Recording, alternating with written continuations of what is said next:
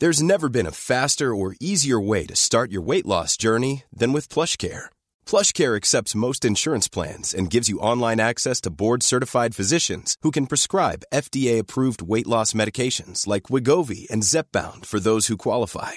Take charge of your health and speak with a board-certified physician about a weight loss plan that's right for you. Get started today at PlushCare.com/weight loss. That's PlushCare.com/weight loss. PlushCare.com/weight loss. Gents, how are we doing? All right, mate. Yeah. Good. Seem more energetic this week. Yeah. Diet going well. Can you not tell? Not yet.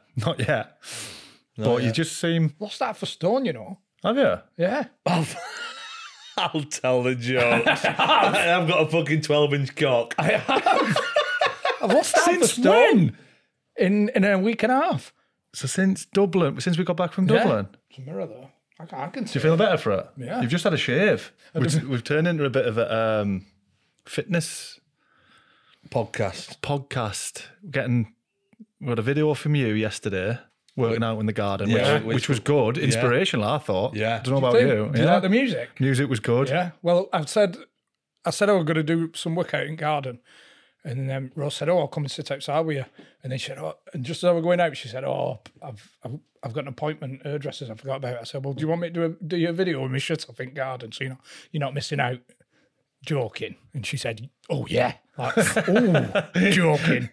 So then I thought, well, I've got to send her a video now, haven't I? So I thought the boys will want to see this as well. You need a kind of diet coat, didn't you? You know that one.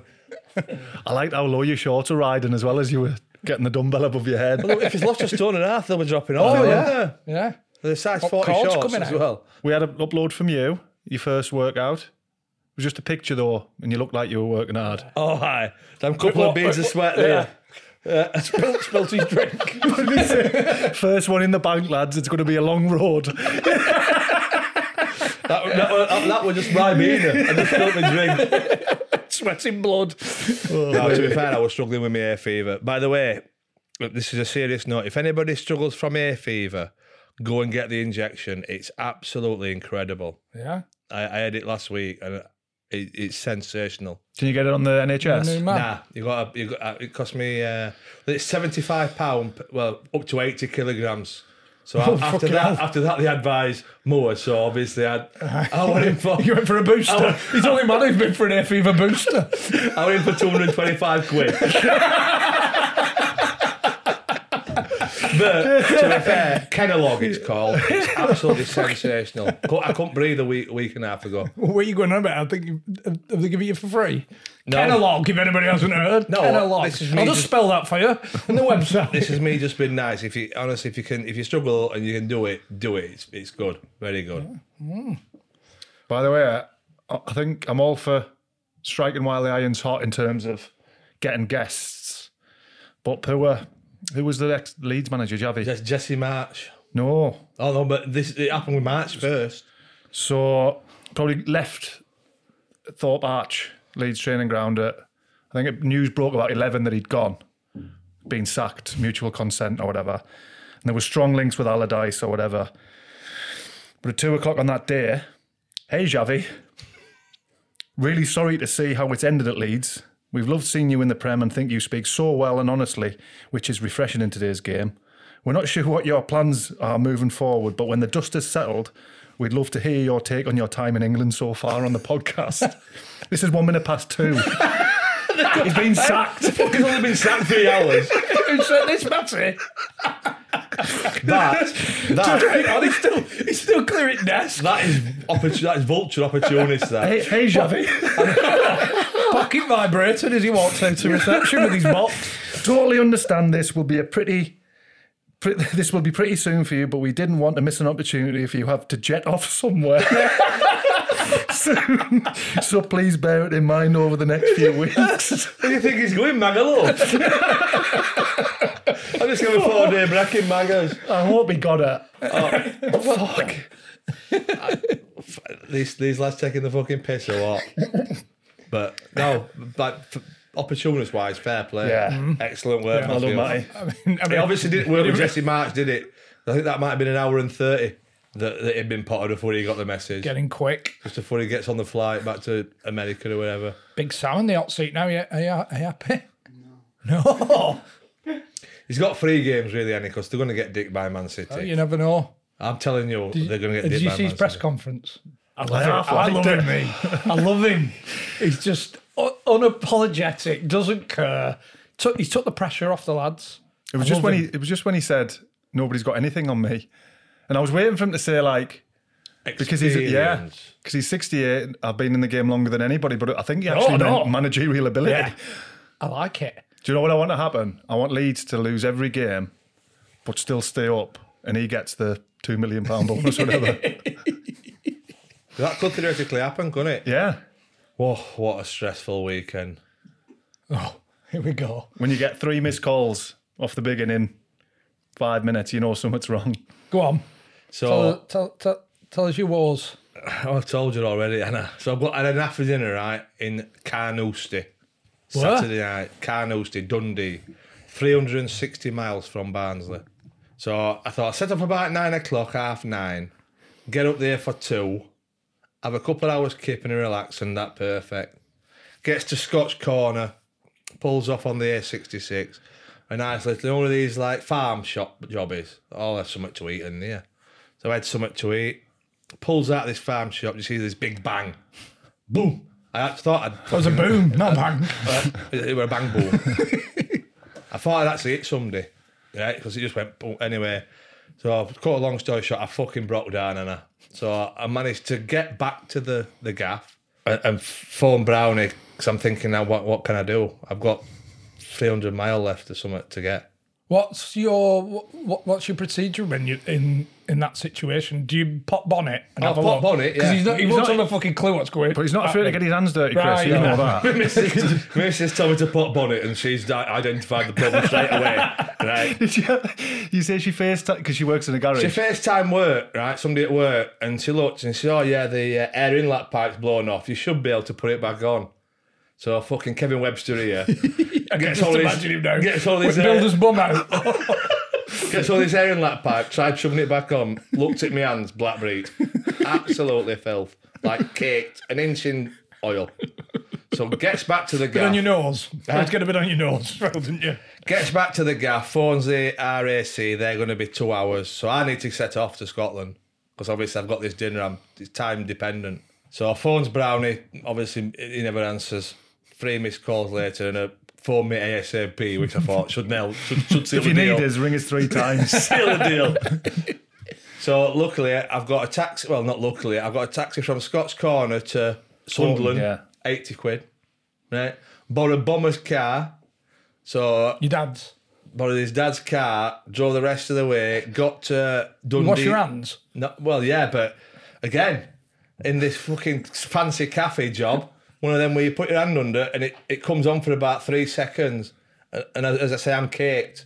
So I've lost my head in there. You give him a good wash, though, before you drove Chris's dad's car. I got as much as I could have. I did the after dinner with black hands, right?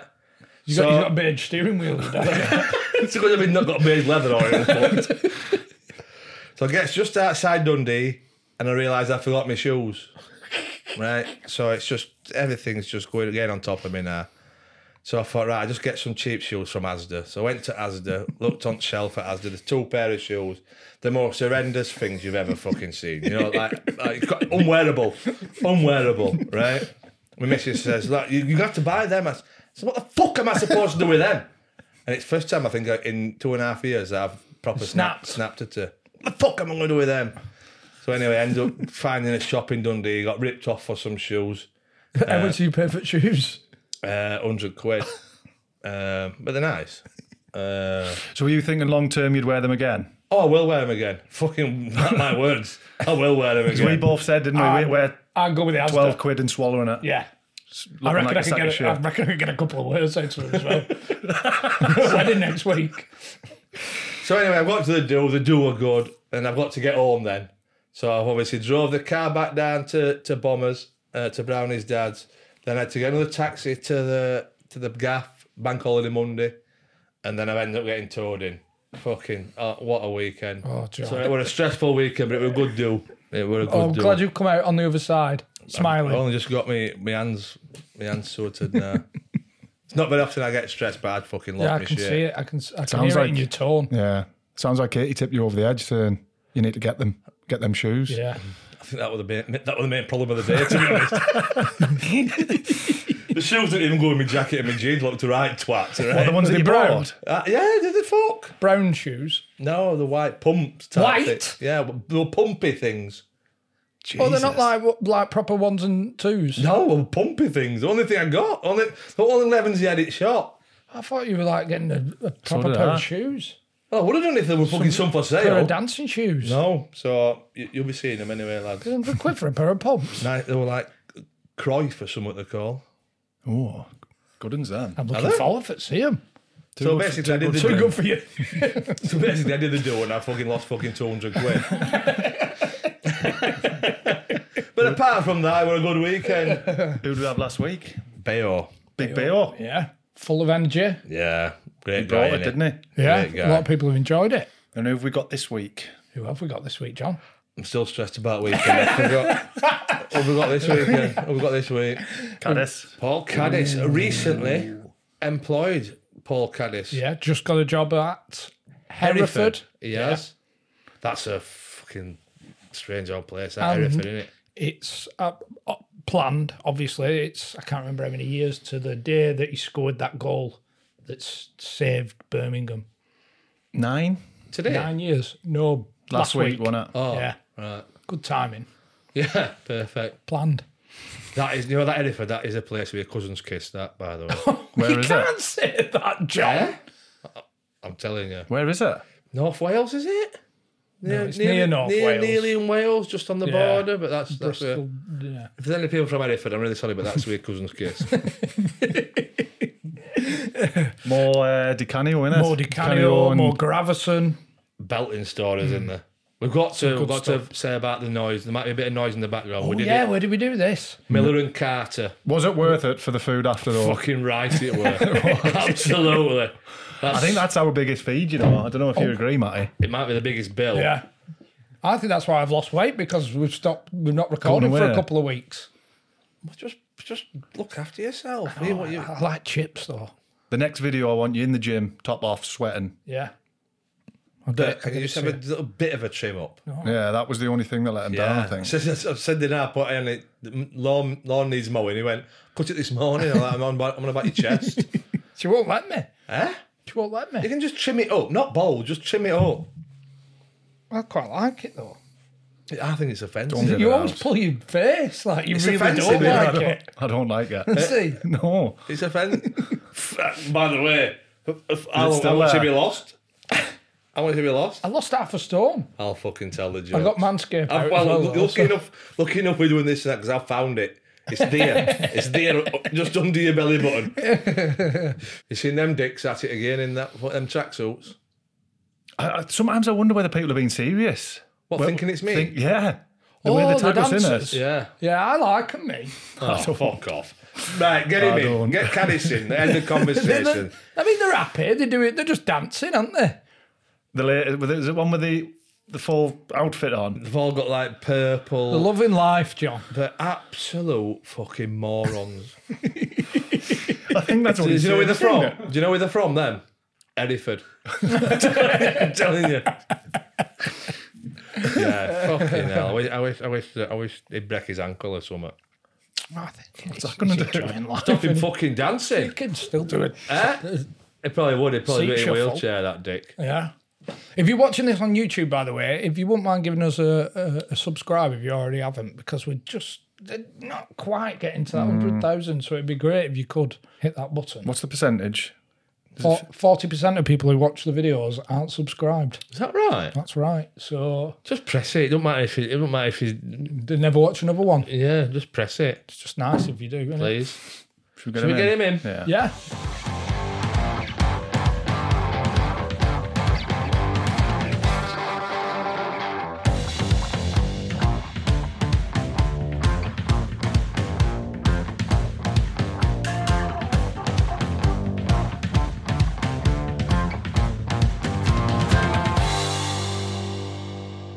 The important stuff out the way first. Yeah, straight in.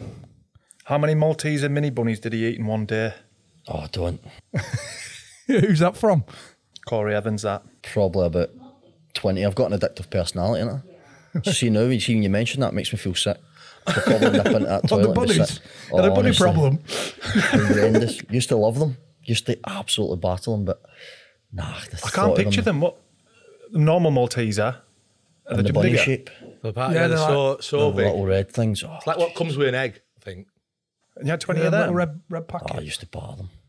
Was this Blackburn? No, just general life, mate. Just went through a stage of just barting them, and I can't even think of them now. Did you start off at normal Maltesers and then move on to the bunny? I don't mind normal Maltesers, but they were unbelievable at the time. But have you shook it off now? I'll never eat them again. Like, the kids are not allowed them in the house. No chance. Them off them? Aye, they're not allowed them in the house. No chance. Nah. Or if they do, they hide them, and I don't know about them. Where did that come from then? Just run about. The Easter just tried it one day and loved it. I've got an addictive personality though, so like if I like something, I'll be all over it. Like, we'll probably touch on things later on, but like I went on a certain diet that I couldn't get off of and stuff like that. Do you know what I mean? It's just, I've got that personality. Was it vegan? The Malteser diet? Just a vegan diet? No. I wish it was a Malteser diet. No. Yeah, the vegan one. Aye. Still going strong with it? No, does it look like it? No, what did you eat? Someone in Miller & Carter now, he's fucked. I ate jam sandwiches for fucking about 8 months, solid. I'm the fussiest guy ever, right? So I like what I like, but vegan is fucking dreadful. I don't know how anyone can be vegan, but I managed it for 8 months, but I just ate jam sandwiches. And just jam butties every day? And chickpeas and all that. For 8 months. That was the worst part of my career, because genuinely, see, after about 45, 50 minutes in a game, I couldn't move. I'm not surprised. No energy, nothing at all. That's why I was horrendous at Blackburn. Chuck us another jam sandwich on. Fucking I can understand going vegan, like, and getting the new nutritional value from certain things, but you're not getting that with jam butties. Nothing, absolutely nothing. Jam sandwiches was my life, morning, noon and night. How many are you doing in a day? Fucking about 6 probably. Just eating jam sandwiches, but it was just my fucking, I've got a mad mindset. Is this after the Malteser bunnies? Aye. Malteser bunnies was earlier on in life. I was about 16 or 17. The good old days. Back in the good old days. And then vegan was at Blackburn probably about 5-6 years ago. We all done it. Do you remember that thing, What the Health, on Netflix? Everybody jumped on it. Was Elliot Ward with you then? Wardy was there. I think he might have been starting Danny Graham, to do it. We all done it. Corey Evans, Charlie Mulgrew, we all jumped on it. But sure enough, they stopped after 3 months because they felt horrendous. I'm like, nah, I'm staying on this. I was a fat cunt though, so I was sweating. After 3 months, do you not realise it weren't working? I was, but my body was looking quality. As long as you look good, yeah. Just kept going. So I'd never been this low in my life, like body fat wise. My body fat was always 18, 19, my full career. I remember getting down to like 10, which some people would still think shite, but I was buzzing. It was like 10, just eating jam sandwiches every day. I'm like, this is class. The thing is, the food at Blackburn was spot on. Brilliant. What did you do? Just asked them for a loaf of bread at and did you have a jam? Nah, the odd time at Blackburn, because they knew there was so many jumping on it, they would make a couple of vegan dishes. So I would just jump on that, but I couldn't be asked going to supermarkets when I get home and checking labels and all that, so just jam sandwiches were easier. Missy's not going mad. Get your sticky fingers off me. I'd treat myself at night, make it warm with a bit of toast. Cup of tea with fucking oats milk and all that. To be fair, you must have been easy to cook for. Ah, easy. Piece of piss, couple of loaves. The cupboards were full of loaves. Super. Back to the start, mate. You started at Celtic. Were you at Rangers before? Yeah, as a young lad, I was at Rangers right up until I was about 14, 15, then went to Celtic. I was a Celtic fan, but to be honest, when I went to Celtic, I regretted it massively. It was Rangers was just about enjoying myself and having fun and that, and then went to Celtic and it was a lot more serious. So the first couple of weeks, I was fucking devastated, but it grew into me. Soon settle in though? Settled in, aye. Settled in, went full time, back end of 15, 16 year old, and loved it for there. Absolutely loved it. Brilliant days of academy days on it. Take it for granted, aye. You do. Would you actually do jobs and that back then? Or? Aye. Yeah. I still believe I was probably at my 34, the last of the old school days, if you know what I mean. Like, still had to do boots, had to wash balls, getting flung into kit hampers and rolling about the dressing room and terrorised. terrorised. Like the first team at the time was Chris Sutton, John Hartson, Neil Lennon, Stan Petrov, and they used to, so they would travel for Celtic Park down to Barrowfield where we get changed, but they come in with like a bag of balls each, so like 12 balls each, 36 balls, turn the lights off in the academy dressing room and just shout, take cover, and just fucking welly balls. She'd be sitting in the corner like that, they'd go out and you'd fucking, they'd leave and the lights would go back on, but guys with fucking eyes like that, burst lips, just fucking. So just get in the middle and just lash balls about. Just lash balls a bit. It was like four walls, so it was just fucking bouncing everywhere. The thing is, there's a chance that it's in you in the face as well, isn't there? But they were clever, they stood at the door, right at the door and just fucking launched them, and very rare it would hit the wall, because it would zing them quite like mid-height, so it would, you're either getting it there or there. Class, so. Some big hitters there as well. What were they like apart from that? You know, when you start training with them and that? Really good, brilliant. Like, even when we worked, so Forays used to do kit on a match day. Forays used to do, like, just tidy the dressing room, basically. They were always really good. Centres would ask you to go to the bank for them, for instance. They would ask you to lift 300 quid. They only wanted 100, they'd give you 200. So you're buzzing, like, really good ways. But I remember my first time when I trained with them, it was fucking... John Hartson were doing a crossing and finishing thing, and I've played this unbelievable ball, and it was fucking, well, I thought it was unbelievable, right in there, ready for him to fucking, to volley. It's like I whipped it to volley, and he's went down and caught it. And I'm like, what the fuck's going on here? And he's went, oi, I'm fucking 6 foot high, I'm 6 foot wide, put the fucking ball in the air, I don't want it in my fucking feet, you stupid little cunt. I was like, how old were you then? 17. You thought this is a good ball? I thought it was a fucking great ball. I wrapped it right in. Did you tell him that? Did I? I was just looking at everybody as if, can someone help me? Like, is anything they're going to say anything? I'm crumbling there. Crumbling. At that age. Crumbling. But they were really good. They were apart from that, they were really good. Brilliant. Did you ever check balance? You know, when you're going... Chris Sutton used to say to us, oh, youngin, take a seat with you. I know you've checked my balance, and it's just for whenever you faint, it'll soften your landing. But I genuinely, hand on heart, never did.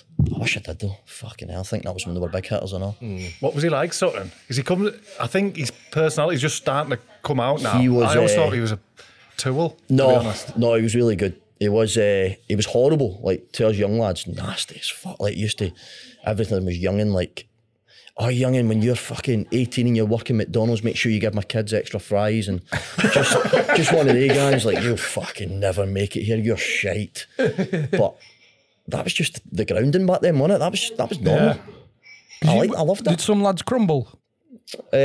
Some would, but some would thrive off it. We had a couple of young boys that were fucking settled quicker than snow. Like, we'd never gone to the dressing room, but they'd gone to the dressing room, and with a boy, Michael Gardine, I don't know if I might have spoke about Midge, actually. The fucking boldest guy ever. So first team are doing a, you'd only been 16, 17 at the time, first team are doing a gym session.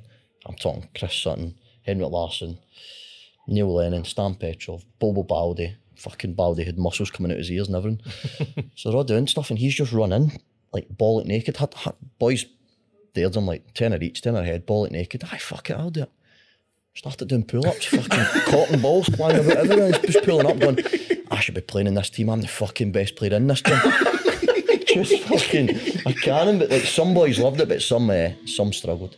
Yeah. Some struggled. They were, again though, they were horrible, but we enjoyed it. Like Alan Thompson dared two of the academy boys, Paul McGowan, I can't remember another one, gave 500 quid, going. The two physios are upstairs right now having lunch. I want you to fucking ransack the place. I want tables upside down. I want tape wrapped around chairs. I want the place. I want massage cream all over the walls. The two of them went in and abused the place, like wrecked it. The Tommos went upstairs and went, by the way, to the two physios, two young lads in your room fucking ransacking the place. You better get down. Stitched them right up. Two of them bombed in, really get sacked. But they had to go and tell, like, Tommy Burns was the head of youth at the time, say, listen, we dared them. But did he pay up? Aye, paid up, aye. They were always good for that. Really good, like, see, Christmas and that, they were brilliant. What was the manager like, Strachan, with you and the young lads? With me, it was weird with Strachan. If he didn't hammer you, you knew he didn't like you. Like, he was on me non-stop. He was one of the ones, he was on me non-stop, like. So I was probably the only one that came out of my academy that was training with him every day. And did you realise that then? No. Like, when he's hammering you, are you thinking he's... No. Even when I'm training, even when, like, there's 18 academy boys and I'm the only one training. I'm still thinking, he's just coming up. I'm just coming up here so he can just fucking abuse me. Yeah. So, like, just then, like, little fucking technique drills and that. He'd be like, everyone, look at Caddy, he's making a cunt of it. I'm like... And then, like, going in for lunch and stuff like that. Gary Pendu's assistant. I remember one time going in for lunch and the places went quiet. He's like, Caddy, Caddy. I went, yeah. He went, how tall are you? I went, 5'7", 5'8", I don't know. All right, didn't know they made shit that size. In front of everyone, I'm like, oh, fucking hell. But he was brilliant with me, gave him a debut, played with Scotland under him, so he was really good with me. Better for fucking bullying me for 3 years. It is right, though. Like, you do sink or swim, don't you? You do. That's why I get like still. You say, going either way, though, innit? I would love it to go back to that way. Yeah. Boys, like, I work with Fleetwood Academy. I know the 18s do jobs and that, but they do nothing there compared to what they used to. I think it's better the old way. Yeah, much better. That's why they're all little assholes now. Yeah. It is, they're all chirpy and too much, too young and all the rest of it. And nowadays, academies are almost built beside first teams, aren't they? So you lose that familiarity and that nervousness and that probably you idolise a lot of boys in first team. And you don't see that now because they've probably grew up with them like the last 3 or 4 years, went in for lunch just after they leave. Like, we would never go in for lunch until every first year team player had left the building. Not just lunch, it would be like 2:30, sometimes 3 o'clock before we were getting lunch, because it would still be, maybe one of the first team players were still in the gym. And I think that's the way it should be. It's the first team's building. That's the way I see it, but nowadays it's becoming too snowflakey. Maintains that respect, I suppose. It's something for you to strive to and all to get to, innit? I want to get to that. Right. I mean, like, I used to get the young lads at York to shave me back and that, and they hated it, like. They couldn't do any more of a job, so I just was getting them to shave me back. Can you imagine just opening the door and he's there, sprawled on table, with Mac 3. But Carson used to do that, but Carson used to trim his balls and we had to fucking move his balls out the way to sweep them. Who's that? But John Hartson. Used to fucking trim up and all these ginger pubes and that. Obviously had Si Ferry on and you good mates. Still, what were you like? Brilliant. As a young lad? What a character. Did you come through with him? Yeah, I came same through. Age? You were lucky. Well, Si was a bit old. No, me and Si were the same age actually, but Si had a lot of injuries when he was younger. But the year above us was Big Charlie McGrew was in it. And the two best characters in well, three. The Snoddy as well, but Snoddy wasn't there, but I've came across Snoddy quite a lot. But they two were brilliant. Just light up any room, just never a dull day, never a dull moment, just constantly on the go, cracking jokes. It was, youth team was brilliant, absolutely brilliant. And you're right, you take it for granted, didn't you? Were you the first one to break through then? From your age? From my age, there was... Me and Si was the two that were kind of running about the first team, but as I said, Si kept getting bad injuries with his ankle and stuff like that. I couldn't get it right, but it was mainly me at that age, aye. Which was tough because normally when you break in, you've always got somebody that's there beside you or a familiar face and stuff like that, but nah. I remember the first couple of times I went up, I was just literally going up to be a linesman, doing 11 v11s, and I was just doing the line. you got the call over? I got the call up, and I was buzzing. Like, later on, I was like, yeah, I'm going to get involved here. Through a bib, I'm like, ready to put it in, I just do the line, me, man. Something like that. No matter what you've done, it was like, over fuck there. Off, he's never offside. But the strikers be gone mad, centre-half's be gone mad, so that was just part of the grounding, and I think that's what Strachan... Like, that was Strachan. He just seen something in me and thought, I'm going to fucking ground him into proper... Like, he sent me on loan, and the first thing he said to me was... In fact, it was the only thing he said. He brought me in and went, you're going on loan, go and get a personality. Fuck off. And that was it. And then he called me back in about 3 days later and went, Dundee United or Hibs? And that was the two words. I went, what? He went, just pick one. I went, Dundee United. I went, okay. Craig Levine will phone you at 3. See you, son. I was gone for like 4 months. Did you come back with one? I came back, aye. With a personality? With a personality. I was a fucking great cunt after that. But that was him. Like, I just had to go and play in first team environment. Did you like him? I loved him. Aye. I was weird, isn't it? It's weird. Like, I really, really liked him, aye, because it's probably known until I actually left. Like, and still to this day, he'll text and ask how I am and stuff like that. And no, it was really good. Like, as a manager, he was brilliant tactically and stuff like that. It was really good for me, but. It's weird because he fucking abused me for years, but I loved him. Absolutely loved him. What was Killen like? Oh, what a guy Big Kipper was. Him and Scott Brown were good mates, but Kipper was one of the guys you beat the bar a night out and the cop would slip out the side of the trousers and piss on you, and that was one of the guys. Sounds a great lad. He was a brilliant guy. One of the guys, like, with a couple of Japanese boys, it was at Celtic at the time, and they'd be running like hot baths with a foam burst in it to try and get some bubbles. But so they would go and run the bath, go back, get their gear off, ready to go in it. Kip would go and shit in it, but you couldn't see it because where the bubbles were there. So they'd jump in and get bathed in a fucking shitey bath. They wouldn't know about it until they'd let the drain out, and once they'd let the drain out, just a turd sitting there. It's one of the guys, but brilliant. Really, really good guy. It's good to share dressing rooms with people like that. And Japanese didn't like that, did they? Nah, but they couldn't fucking speak a word of English. You never knew what they were saying. Could have been calling them all sorts, but fucking. What was these? Did they used to piss in a bag or something? Killing. Oh, Kipper, aye. So when the first team were driving, as I said, they used to drive down to Barrowfield to train. It was a 5-minute drive, you're lucky, but you used to get an ice bag and at Barrowfield at training run and piss in it and pierce it with a fork, so the piss flying everywhere. So you'd be driving and he'd shout you and you'd roll down the window and he'd be like, roll down your window. So you'd roll down your window and he'd throw a bit of like, just a bit of blank paper. Throw a bit of blank paper and you'd be like, what the fuck's that? And as you bend down to pick the paper up, he throws a bag of piss in. And there's piss in your car going squatting everywhere and that. And you're like, oh, fuck. But he's one of the guys used to, all the piss buckets, you know, it's like at the hotels, piss in the bucket, sit at an angle, shut the door, the fucking piss goes everywhere. Oh.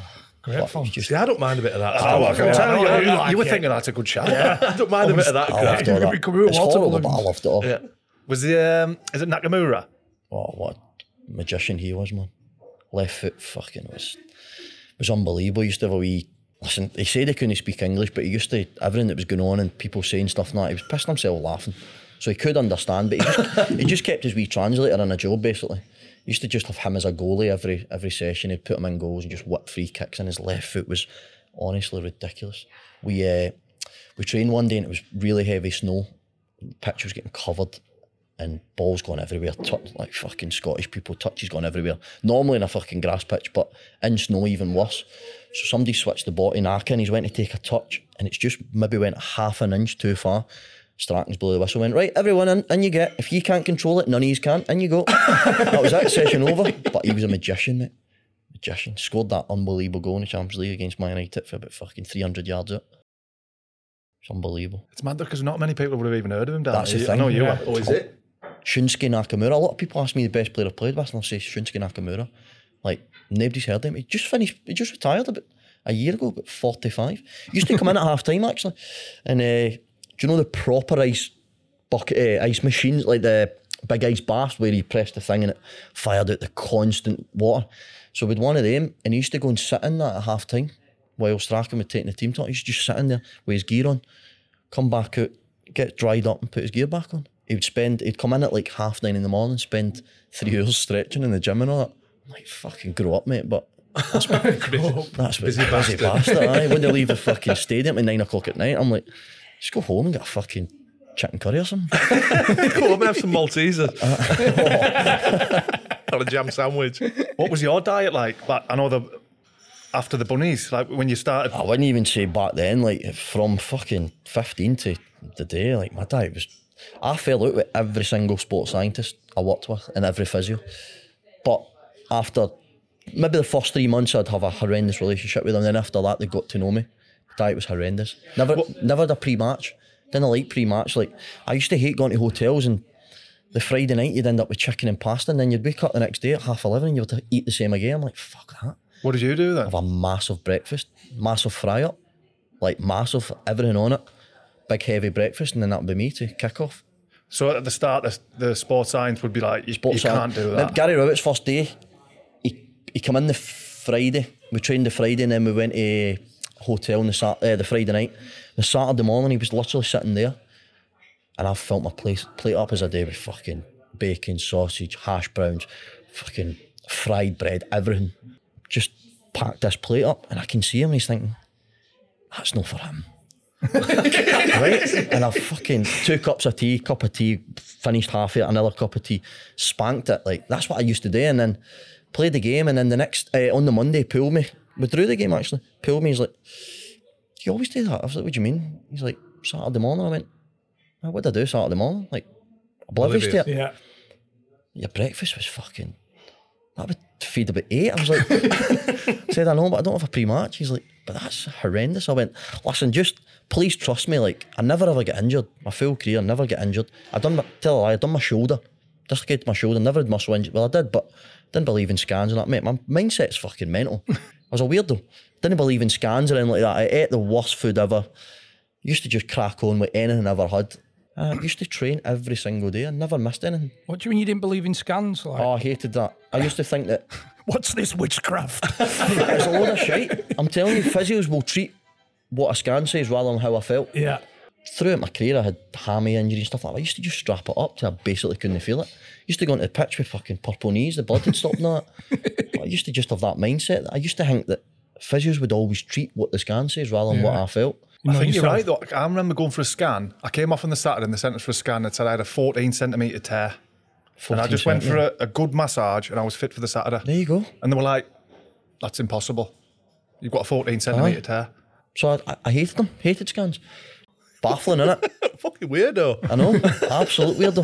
That was my mindset. I just never wanted to miss training, never wanted to miss games. I bet the managers loved that. Managers did, but playing with a tear in his hamstring. Managers did, but fucking physios and sports science hated it.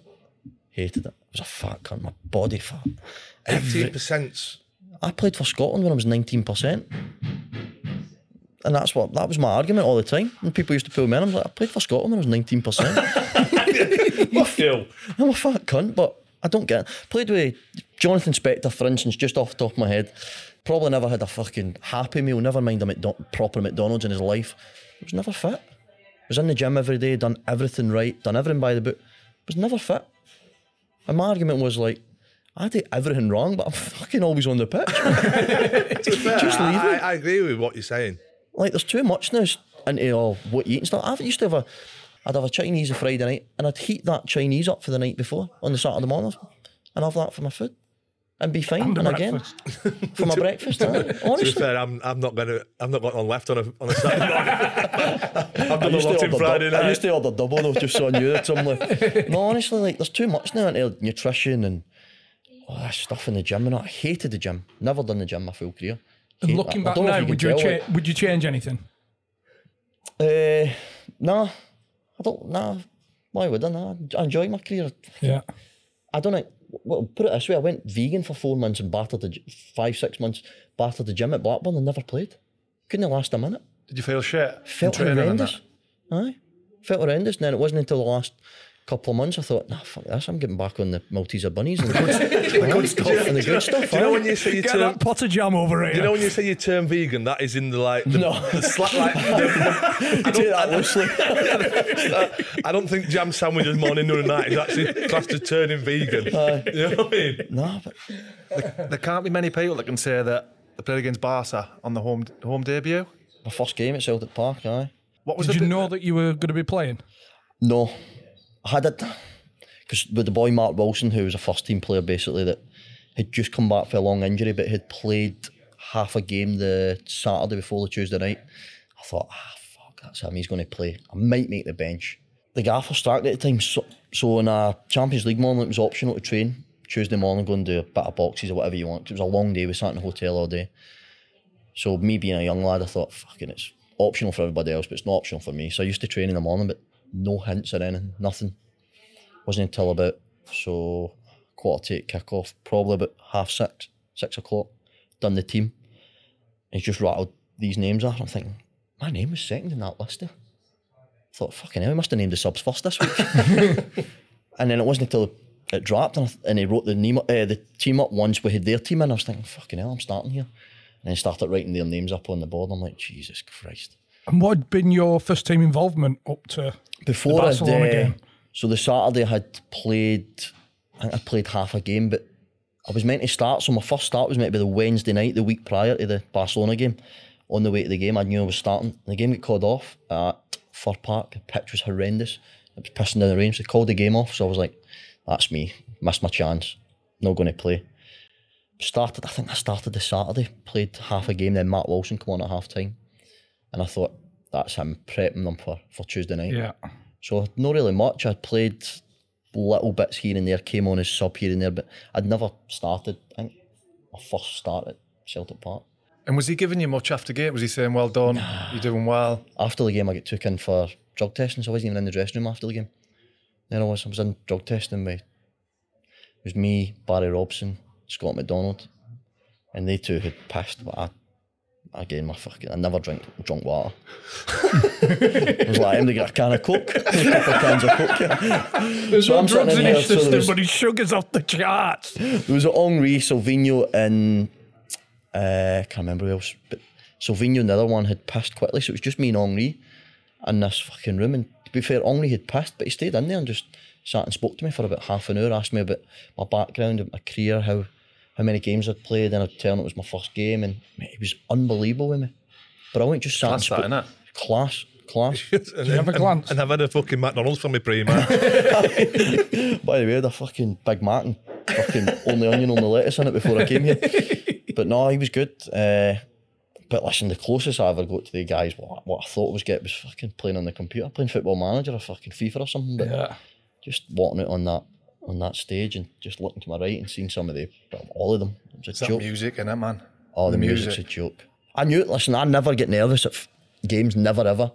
I've just always had that. And I wasn't even nervous that night. I just thought, I'm fucking 18, turning 19, regardless what I do. If I get absolutely abused, then they'll look after me and say, he's a young lad, never played it. Yeah. Never played at this level, never played first team at Celtic Park, like first start. But if I'd done all right, I knew I'd everything to gain, so I was fine with it. But the music's a joke. Celtic Park, when you play against like Barcelona and that, you get a throw in high up the pitch, the place goes fucking mental. So that alone, just for me, because I was a Celtic fan, for me to start at Celtic Park, way Celtic, was brilliant. But to play against them was on a different level. Did you offer a good start in the game? We went up 2-0. Aye, Barry Robson scored a header for about fucking 40 yards that looped over Victor Valdez, and then Messi scored just before half time, went to 2-1. Come in at half time and Stratton just spent 10 minutes on me, fucking hammer me. Can you not see those fucking balls getting diagged onto Ronaldinho's toe? I remember first team coach Tommy Burns come up to him and went, "That's your chance there, wee man." I went, "What?" He went, "You should have said, I fucking did see them, but I was too busy clapping them."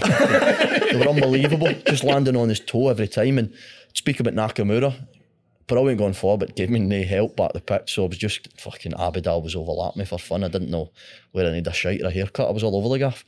But what an experience, man. Directly against Ronaldinho, I know. Strongest arse I have ever fucking felt. He used to get his arse in a lot, didn't he? As soon as the ball came in, the first thing he done was bang. By the time I'd recovered from fucking getting wounded, the ball was fucking miles away. But I went there. And how were you then, like, in and around town and stuff? You know, like, you've made your debut for Celtic, you were like starting to be a bit like a peacock. A fucking massive Rangers area, so I was getting a lot of stick constantly, but I was quite quiet. So I grew up in a place called The Scheme. They actually made a BBC documentary about it. It was quite rough, but I was alright, I was fine. I always kept myself to myself, but it sort of changed after that. So I played there on the Tuesday night, and then the Wednesday morning I was in the front page and the back page on the same day. So some fucking girl had come out and said I had fathered a child, which was a load of shite, and ended up. So the next day I was in the front page and the back page. I was looking at the back page going, fucking buzzing, look at that picture of me and Ronaldinho. Looking at the front page, and there's this munter in the front saying, Jesus Christ. She wasn't even nice. She was horrendous. I wouldn't have fucked her. How was that even news though? Because that's what they've done in Scotland. Like, they had it, I think they had it for about 6 weeks. They were only interested in Celtic Rangers in Scotland. No interest in anybody else. And I had just made my debut, so I was like poster boy at the time, young lad, just made his debut against Barcelona, Ronaldinho, Messi, and Iniesta, all the rest of it. And then the front page was fuck. She just stood there with a kid with jam all around his mouth. Definitely carries that. Look at that kid's hand. Maltesers. There's Malteser bunnies in that hand there. Kids like that. You know, honestly mental. So what was the end result then? Like, she's come out and said, yeah, it's a lot of shite. But she sold this dream to the papers and they've printed it. So I wanted to hammer them for, like, it's called slander. So I went to the chief exec at Celtic and he's like, you can't. Basically Celtic didn't want to fucking sue them, but Strachan banned them for, like, what was that, the February, banned them till the next season. Banned them because of that? Because of that, aye. Do you have to do DNA or anything? Yeah, I had to do everything, aye. Celtic sorted that out for me, to be fair. 24 hours DNA. Mental. Did you actually know it weren't yours? There weren't a chance like you've got pissed and... At the time, she made me feel it was. To be honest, at the time I was thinking, this could be. So how what was the time length from when it was released in the paper till you find out that it wasn't? Probably about 3 months. Baby still wasn't born. So it was, she come out and it was like Celtic Stardom's pregnant lover. That was it. That was the story. I was never a fucking lover. That was the story. That was the storyline. And then the back page was like something a bit fucking... I think I said there, like, closest I got to these players was on FIFA, and I think that was a back headline, something like that. So it was on the front and the back at the same time. But was there any positivity, like you were good in bed or anything in the story? Not even that. Nah. Don't worry, I got my bit back out though the following when the DNA result come out. So there was two newspapers. That's what it was like. Two newspapers in Scotland. There's a Daily Record in the Sun. So I'd done a bit in the Sun. The Daily Record coming back saying like I was unbelievable in bed and that. Did we find out who the father were? I think it was a guy that was in jail.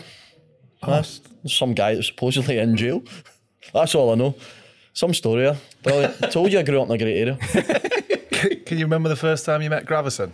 Ah, fuck. I mean, Si told us some unbelievable stories. He's my hero. You were there. Honestly, mate, you'd have to hire this place out for a week. He was everything. He was a pain in the arse. He was hilarious. He was brilliant. He was shite. It was everything. Like, you could tell at times why he'd been at Real Madrid, and then you could tell at times why he was fucking with Celtic reserves. Just, there's something wrong with him. I'm adamant he's got fucking ADHD. Just simple, wee, silly things like, would walk past the reception at Celtic Park, there'd be people ready to go in for a tour, maybe 15, 20 people, and they're all going, oh, there's Tommy Gravison. And he just walks past the reception at the keyboard and just goes like that. Starts pressing on the buttons on the keyboard, but just fucking switching screens off, turning screens round, turning keyboards upside down, turning the big mat upside down. Just a fucking cannon. Just non-stop, but... For no reason other than... For no reason at all. Just to entertain himself, I think. Yeah. Used to drive back for Celtic Park, that drive for Barrowfield to Celtic Park, and I was like, coming into Celtic Park, it's a single car. There's two lanes, one going that way, one going that way, and a normal... But he's driving up the wrong way, with his hand out the window, like, indicating...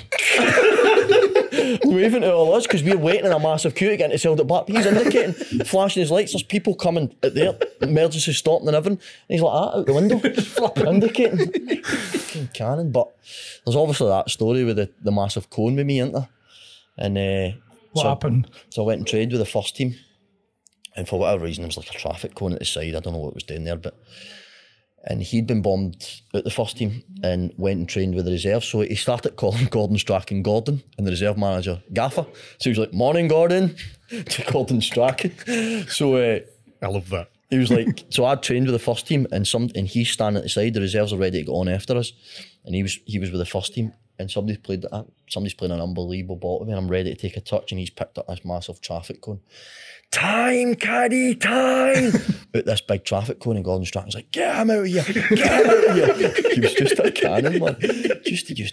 You couldn't shout at him, see if like, you were in his team and he was about to shoot, but you were in a better position. Be like, yes, Tommy. He'd shoot and see if he missed, he'd turn around at you and go, don't shout at the fucking shooter, la. Like, see if he went to shoot, don't shout at the shooter.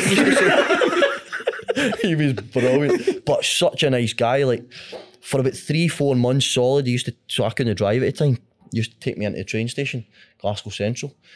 And I don't know why, but it took me 3 months to ask him where he lived. I was like, where do you actually live, Tommy? When you come out Celtic Park, lad, you go left, up that way. I used to go right to go to fucking, to where I was going. I used to go right and go fucking 30 minutes into the town, and he stayed fucking 40 minutes that way. Just a brilliant guy, but he was obviously just a loner. Just liked fucking company. They didn't have a missus in that over here? No, I think she stayed in fucking Denmark or something. His missus was a porn star, wasn't she? She used to say to him, Tommy, get any pictures of your missus? Just Google her, la. Loads on Google. He went back, he used to go back pre-season and stay, it was either his mum or his dad, in an attic, probably about the fucking size of the A4 tables, in this little attic, wee tiny room for 6 weeks. He used to sit in his PlayStation. He was like number 2 or number 1 in the world for COD at one point. Honestly, he was fucking mental. What a brilliant guy. Was he shit out of pool as well? Just used to love God. It. Used to bring us all in, all the young lads, just fucking bullies basically. 25 quid a head. He would only play for money, and we never knew why. We're like, no, Everyone put their money in it. So he used to put tennies, about 250 quid sitting there. 2 minutes, lad. He'd run down the stairs at Celtic Park. We'd look at the window, he'd open up his boot and he brought out this fucking Ronnie O'Sullivan fucking signed pool cue. Snooker cue. Screw it up. We had the run of the mill, horrendous pool cue that you get that everybody batters each other with. He's in with this shiny thing and just cleaned up. It was unbelievable pool. Did he take the money or not? He used to take the money or not. He was a fucking multi-millionaire. We were on about 75 quid a week. The best bit about it though is he denies everything, doesn't he? He, like, he used to say to size, stop telling them lies. Nah, he denies everything. We used to moan at like training and stuff like that, but like, if you're not happy, go and work in fucking Sainsbury's, you little cunt. But that's what it was like. It was a pain at times to train with in the reserves. You were like, so you used to do, at the end, you do a small-sided game, but if his team were losing, he'd just pick up the ball. 0-0, start again. You're like, fuck off, Tommy. You would start at 0-0. You'd be fucking 5-0 up, scored a hat trick. 0-0, start again. You're like, fuck's sake. You just keep going. You'd get to like fucking 3 o'clock in the afternoon till he won a game. Right, time up. Had everybody at the club just given up? Given up with him. So Strachan fucked him off, so he was nothing to do with Strachan, so he didn't care. Yeah. Did not care.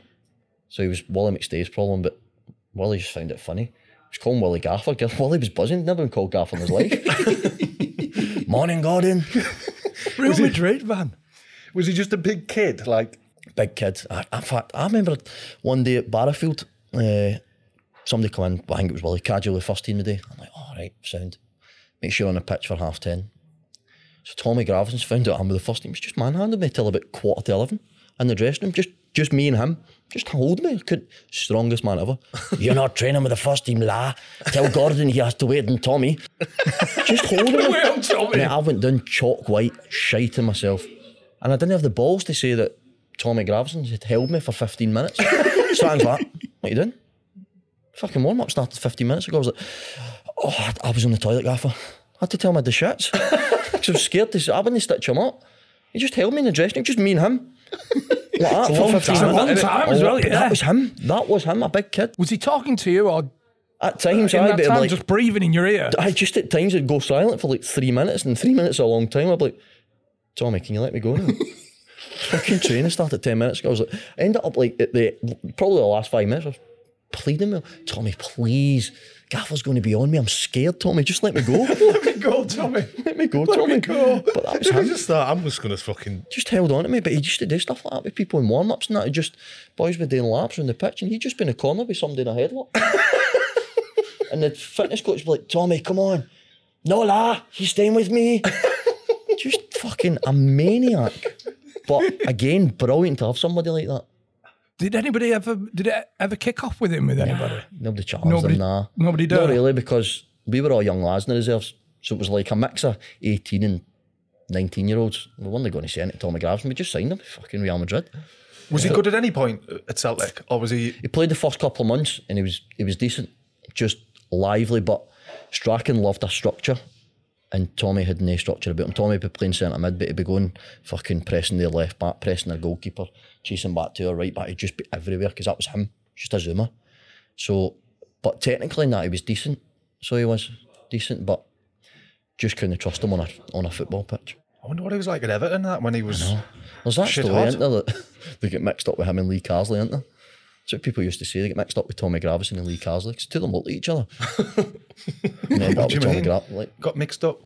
They signed Lee Carsley instead of... they signed Tommy Gravison. Madrid signed Tommy Gravison instead of Lee Carsley. So that's what the rumour was. But I used to... Like, it was good for us because we were young lads. We used to ask him stories about Real Madrid and that and just stuff like that. But he fucking volleyed Robinho in the face, didn't he, at Real Madrid? Yeah. Remember that? That was him in a fucking head tennis match. Football tennis, and he's volleyed Robinho. Probably because fucking Robinho didn't want to start at 0-0. He's probably getting beat 4-0. He's like, no, 0-0 now. Volleyed him in the face. But you just can't get your head round it. Character, you just don't get them anymore. Don't get characters like that at all. And if you do, they're fucking classed as bullies or whatever else. It sounds like that dressing room was full of them. What was the keeper like? Nutcase. Artur Boruc. Oh, what a guy, man. He was a brilliant guy and all. He used to turn up at fucking 10:25, just roll out a fucking black cab, stinking of booze. But that unbelievable goalie. Like what I was like with food, he was like with drink. So you could turn up the next day, fucking half pissed, but still pull things for fucking all places. Brilliant goalie, but a different character again. What was Strachan aware of that or not? Strachan knew that, but he knew how good he was. And Strachan hated the fact that he'd done that, but knew that he was fucking phenomenal. What was the crap when he stopped you going out in Glasgow? No, that was more in... So Aidan McGeady, Darren O'Day and that were getting in fights quite a lot with Rangers fans and stuff like that. So Strachan's pulled us all in a meeting and he's like, right, no one's going out to Glasgow. He's all got plenty of money, fucking charter a flight to London. Nobody will know you down there, there'll be no trouble. And he went, Artur Boruc just stood up and went, Gaffer, I'm currently staying in Falkirk. Can I just go out in Falkirk and get pissed out in Falkirk? And he's like, no. No one's going out anywhere in Scotland. Artur Boruc's like, nah, I'm for Falkirk. That's no fucking class to Scotland. It's fucking bang the centre of Scotland. End up just going out and stuff like that. And then it got to the stage where it calmed down a bit. He let the senior players go. He's like, young lads, MD under 20, it's not going out in Glasgow. Artur Boruc stood up and went, I'll take them out. I'll look after them. Mate, the worst guy in the world to look after you. He was a fucking maniac. Played Rangers at home in one of his first games. Riots non-stop, Celtic Rangers games, riots all the time. He got out, finished the game, got showered, got changed, and walked into the town centre, and somebody's phoned the security going, there's about fucking 300 fans ready to kill Artur Boruc. What the fuck's he doing? He's like, so somebody went down and got him, like, what are you doing? He's like, it's normal. If they want to fight, I'll just fight them. Was he 300 of them? He was handy. He looks handy. He's Polish, isn't he? All the Polish guys are mental. They are, though. They're mental. He a big piece of kit and all, isn't it? Aye. Like, played at Ibrox, won at Ibrox, quite a tight game. I think Celtic just took the lead. He was one of the guys that would go and he went and got a flag at an Irish flag at the Celtic crowd and stabbed it in the centre circle at Celtic, Ibrox. Just a cannon, just... was never aware of anything when about him, just didn't care. But a brilliant goalie. But a fucking maniac. He did well down here. Did he go to Southampton? Southampton went to Bournemouth. Was it Bournemouth? Yeah. For a bit and all. But just half time and all, you just could start smelling this fucking fag. Somebody had been smoking. What the fuck's going on? Arthur had been at half time, fucking in the toilet smoking. Strachan about that. What are you doing? Stop smoking. He's like, it's not me. It's not me. Don't know what you're talking about. So only sitting in a cubicle with a fucking stick. It's not me. But nah, he was brilliant. He had some pain on, really, didn't he, Strachan? Oh, aye. When he first came in, he ended up getting rid of Sutton, Thompson, Hartson, all the kind of big hitters. He had to reduce the wage bill, but that was a massive dressing room. Massive dressing room, full of big personalities and. Again, but you had big Bobo Baldé that fucking used to manhandle them all as well. Like, were you the main man, Bobo? No, as in talking, but as in physically. He was, I'm telling you, mate, he had muscles coming out his ears. He was a massive guy, like, used to kick off the odd time. And listen, in dressing rooms, he kicked off all the time. Like, again, doesn't happen though. But he was the one that everybody had to fucking keep an eye on. What's the best one you're saying? Kick off? Probably that one with Bobo. Something happened with Bobo and Stan Petrov. Stan Petrov was only 19 at the time, and he was a money cunt, Stan. Even at 19, he used to come in, and Bobo was horrendous with the ball at his feet, but could head the ball from here to fucking Swindon away. So he used to keep saying to Bobo, stop fucking kicking it, just pass it to me. Just pass it, give it to me, or give it to Lenny, or give it to somebody else. So it kicked off a bit in the pitch, and he came in, and Bobo's literally just picked him up with a throat. And then you've got John Hartson, Chris Sutton, all big lads. Ramon Vega was at the time. You had can't remember, a couple of big centre-halves. Took about 8 of them to get Stan off them. Stan's just standing there with his legs down. help. The big Bo was just fucking a unit. Was Strachan still there when you came back from Dundee? Aye, still there. Strachan was there for another year. Tommy Burns passed away when I was at the following year, I think. So Strachan gave it another year and then just stopped after that. So who came in after? Tony Mowbray come in. Moga come in. Moga didn't even last that long. I was going to say 18 months. I think he lasted about 6 months. That was probably my biggest run in the first team. And it coincided with probably the worst Celtic team that they've had in fucking about 20 years. So that says it all. We got battered. Moga was a brilliant guy, but couldn't get his head round that we went away. So we were in Europa League at the time, Thursday night, away to like Rubin Kazan in fucking Russia or whatever it is, or went away to Austria or went away to other side of fucking Europe on a Thursday night, stay the Thursday night, travel back the Friday, then travel to Inverness on the Saturday and play on the Sunday. he expected just to turn up and turn them over. He couldn't get his head round that, like, there was a bit of, he'd always start shite after a European game because it was horrible, mate. He used to just travel for 4 or 5 days non-stop, but he just kind of underestimated everybody else in the league. Yeah. And he just found it a bit tough, but is he was a good guy. He used to play for Celtic, obviously. Is that because Celtic? Probably. Used to and like at that. Celtic, everybody expects, by the way, it's not as easy as everybody thinks. Like, it's everybody's cup final when they play against Celtic. Yeah. So the place, like Inverness away, they would probably get 1,500 fans, but when Celtic turn up, they get 8,000, 6,000, whatever it is. Everybody's there, and the spotlight's always on Celtic, it's always on Rangers, so it's tough. It is tough, but you're at a huge club, you're expected to win every week, and he just couldn't get his head run about it. But what point were you thinking, I'm going to have to move on? So Neil Lennon came in, took charge for about 9 games before he actually got the job permanently. Was that a strange one, because you'd obviously played with him? And you knew what he was like as a player? No, I was only a young lad when he was there, so I was never that close to him. But when he came in, he was... To be fair, they offered me a new deal. They offered me a 2-year deal to stay, but I was 20 at the time, and I thought, nah, I need to go make a career now. So I just took a massive risk. I've seen so many players get to like 24 and that, and I'm thinking 24 is quite old to start playing regularly.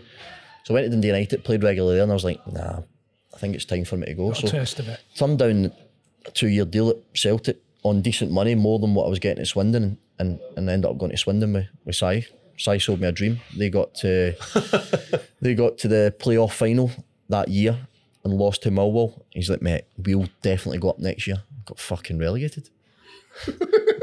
Went down with Sai, we got relegated. So Sai had been on loan. Aye, he was there on loan under Danny Wilson. And then he's come back up. They want to sign him. Danny Wilson had asked about me, and Sai sold me a dream and we got relegated. And then after getting relegated, I thought, fucking hell, I better find a job. Went to League Two, and I was just fucking... kicked on for there. Was it Wilson that season you got relegated then? Danny Wilson the season we got relegated, aye. Danny Wilson's a brilliant guy, but we were struggling around about Christmas. So we got this psychologist in, and it was like, right, we're going to map out the next 6 games. Do you think, as a group, do you think we'll win, lose or draw? So it was like, away to Wimbledon. Yeah, we'll win that. And Danny Wilson was like, right, I'll give you that. We're on a shit run just now, but I'll give you that. Home to fucking Dagenham Redbridge. Yeah, we'll get 3 points out of that. Away to Southampton, a couple of boys were like, might scrap a point. Danny Wilson was like, whoa. Come on, be realistic, lads. We're not going to get a point away to Southampton. We're struggling now. This is a manager. So we're like, all right, fair enough. We'll probably get dicked there. We did get dicked, and that was his last game. Southampton away. But we had a decent squad, just... fucking full individuals. I take you didn't win the first 2. No, I didn't win them either. Very unrealistic. Yeah. Come on, lad. Take it serious. We've got fucking no chance, have we? Come on. A lot can happen in the next 3 years. Like a chatbot may be your new best friend. But what won't change? Needing health insurance. United Healthcare Tri-Term Medical Plans are available for these changing times. Underwritten by Golden Rule Insurance Company, they offer budget-friendly, flexible coverage for people who are in between jobs or missed open enrollment. The plans last nearly 3 years in some states, with access to a nationwide network of doctors and hospitals. So for whatever tomorrow brings, United Healthcare Tri-Term Medical Plans may be for you. Learn more at uh1.com. So a year with Danny Wilson, and then in Rocks. Paolo Di Canio. Say no more. Guy was a fucking loony, man. You must have thought, this could be good, this. Yeah. Quality. So I was Celtic fan, I was like, oh, decent. Yeah. Do you want to just play? So the first year he come in, I was in Santa Ponsa, and I got a phone call from the secretary saying, you're training in 2 days. I'm like, is this before you've met him? Before we'd met him. Right. Nobody had met him. You're training in 2 days. I went, nah, I'm not. I've just got here, I've got another 9 days left. No, Paolo. Nah, the managers want everybody Consistent. In. Aye, and I'm glad I eventually went home, but I'm glad I did, because as his record showed, if you cross him, you're finished. So I knew, like, if I didn't go in, I'd have been finished. Aye. Did anybody not? No, not to be fair. Everybody went in. I think because of who he was to start with. Like, we didn't know anything about him. We thought, Paolo Di Canio, big name, going to respect him, we'll turn up, we're League Two, who are we to tell Di Canio no, sort of thing. So we all turned up, he's turned up with his shades and looking $1 million. And then for that day, pre-season, oh my God, it's the hardest thing I've ever done. well, the two hardest things I've ever done, that and then the following year with him. See, I don't think I'm coming back. From all of that? Nah. If that's me already thought... Di Canio's up for... If that's me already thought summer, I don't think I'm coming back.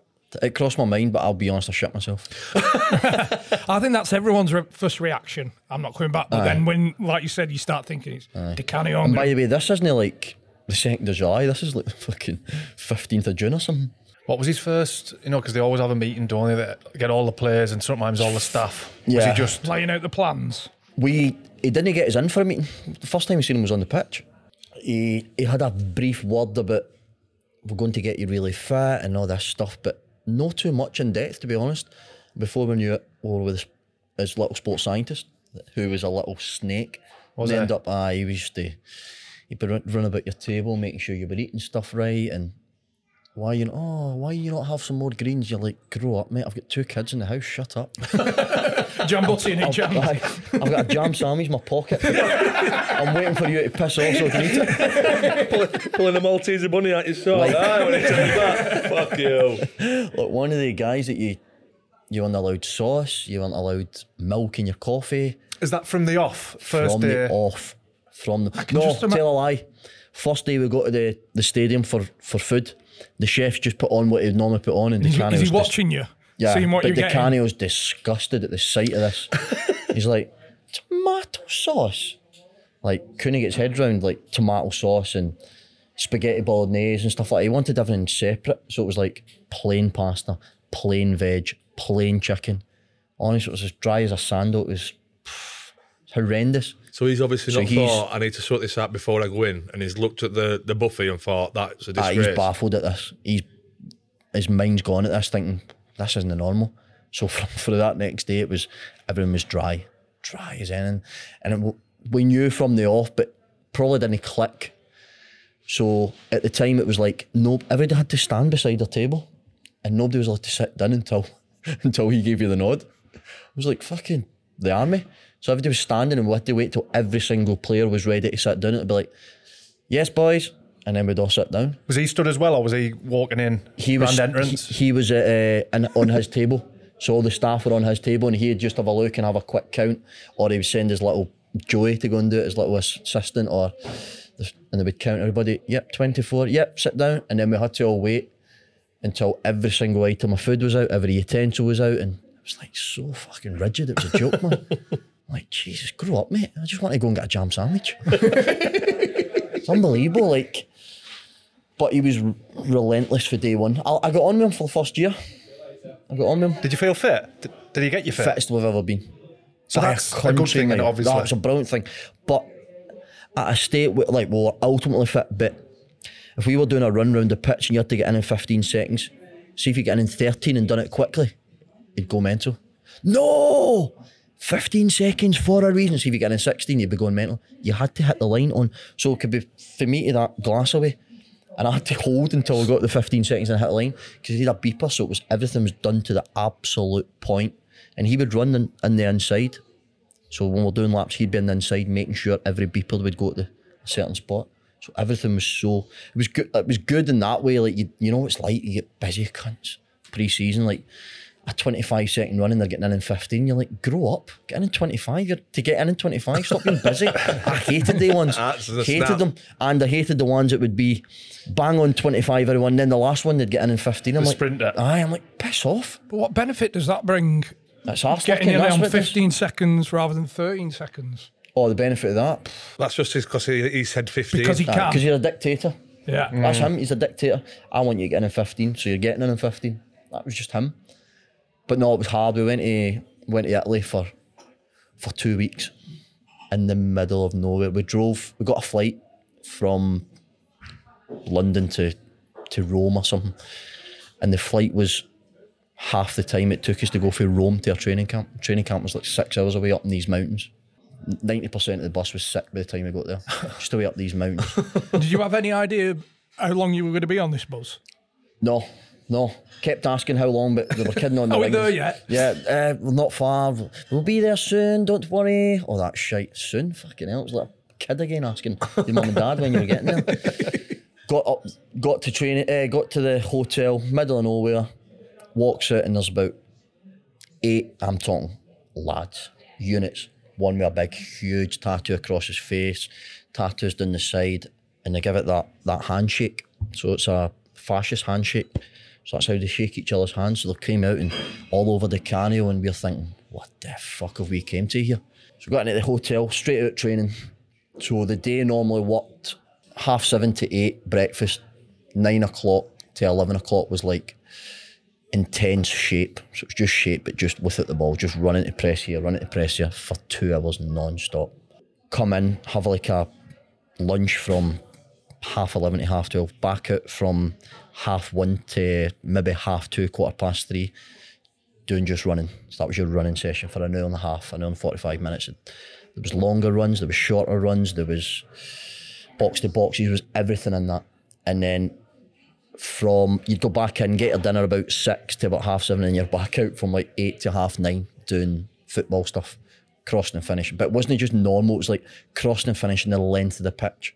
So you'd sprint along the length of the pitch, put a cross in, turn, sprint back up, put another cross in, then rest. So it was just relentless. It was sickening for 2 weeks, sickening. And that, there was no, you know, sometimes you go, you get a carrot, we'll do four reps, but if you do 3 in a decent time, you'll get that carrot. There was never a carrot with him, never. No night out planned or anything, until the last night. He's like, okay, you can have a couple hours. We've got a couple hours, we've got fucking ice cream, I think. Honestly, ice cream. Relentless. Was he the man as well about the place? Oh, he was the man. He was the man, aye. He was the man anyway. Like, he had a presence, he had that swagger about him. He was cool. He was cool as fuck, like, but he was tough, very tough. See, I'm not liking him from the off, mate. Oh, from the off is horrible, but... If you feel fit though, Johnny, if you, you know, like, a couple of weeks in, you're thinking, I feel fit here, we're going to be good this year. Like, my mindset was, I'm in League Two here, who am I to have a go at the Canio? Was there any that did? Yeah. The first year, no. I was probably, I'm not being fucking hard man about it, I probably shouldn't have done it the way I did, but I was probably the first one to quickly have a go back and in front of people. And that lasted fucking 10 seconds. I was gone. I was finished. Like, this was the following pre-season. My eldest was born on the 17th of June, and he wanted me in the 18th. I was like, no, because I'd went back to Scotland to have my kid. I'm like, no, I'm not coming in. My wife just gave birth like 6 hours ago. He's like, no, you will be here tomorrow. I was like, trust me, I won't be in. Like, I'll take whatever consequences you want. I will not be in the training ground tomorrow. So I turned up like 2 days later. I turned up on the 19th, which I thought was still ridiculously early. And he's going mad and all the rest of it. So we got off now. Didn't get off to a great start that year. And then he pulled me in saying that I was unfit, which I was. I was one of the guys that done nothing in pre-season. Nothing. It's not. Nothing. Pre-season, the whole point of pre-season is to get fit. Why would I go in fit to get fit? So I done nothing. So I was a bit behind. Well, I was miles behind. So I was behind in the running and stuff like that, but I knew I always found a way of getting fit, and I would get fit because I had that mindset. And so he got me in a room in front of everybody, and he's like, you're not fit, and when you had your baby, I expect when you to go home. He wanted me to stand with my fucking 2-day-old baby and do squats against a wall to get my leg muscles going. And I went, and I started laughing. He's like, oh, I am serious. I went, you're taking a piss, mate. My kid's 2 days. It's the first time I've had a kid. I'm not going to be doing squats with it. I'm going to do squats with a 2-year-old baby. So to be fair, they only like Paul Benson chucked up, who was the senior lad in the Big Benno, and he was like, Gaffer, to be fair, I think you're asking a bit much there. Like, his personal life's his personal life. I wanted me to sleep in a different room. He done the same with Benno about 6 months later. I want you to stay in a hotel on a Friday night when we've got a game on a Saturday, and I don't want you to spend any time from Monday to Saturday with your kid. I want you just to be in the house. You can help your wife, no problem, but she does the feeding, she does this, she does that. I'm like, what life are you living here? So didn't get off to a great start there. Completely dictating your entire life. Complete dictator, but with everything, The main reason I fell out with him was he tried to get me to stitch lads up, and I'm one of the old school guys. I would never stitch anybody up. Never. You were his captain. I was his captain, so he used to bring me in. He used to pay the bouncers, right? He used to pay bouncers in Swindon. We found that out. Give them all 20 quid each in Swindon. Any Swindon players come in here, you tell me. Restaurants, the lot, everything. So as soon as you get out your house, mate, there's fucking eyes on you non-stop. League Two, by the way, Swindon. It's not as if we're fucking at Barca or Man United. So he'd come in the Sunday morning and be like, can I speak to you? So I'd go and speak to him. He was like, 4 players, Chinese restaurant last night. I went, all right, with their wives. So 4 of the lads went out with their missus.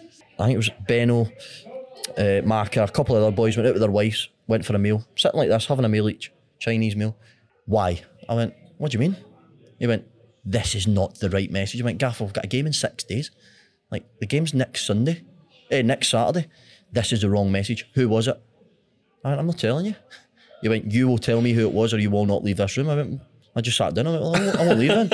So that was the start. Made myself comfy, slipped down in your chair. Fucking, that's when I could be doing my Tommy Gravison. Come and fucking get a hold of the Canio. What a scrap that would have been, by the way. So I just sat there. I was like, I'm not telling you. And that was the beginning of it. So then from the end, I went out to training. And this is how dictator he was. I went out to training and I was separated from the squad. You're not fit enough. You'll train with the fitness coach today. I went, all right, sound. So he went, the fitness coach is like, do 400 metres in a certain time. Took me about 6 minutes. So I just walked it. I'm like, nah, fuck this. There's no fucking having a go at me for my personal life and all the rest of it. So I came back for that a little bit. He brought me back in with the squad and we played Crystal Palace in a pre-season friendly. And it was my first friendly because he'd bombed me for a bit. So I hadn't played a game for about fucking 3 months. And I was up against Zaha and I was thinking, fucking... That's quite a big thing to come back though, from what we've heard.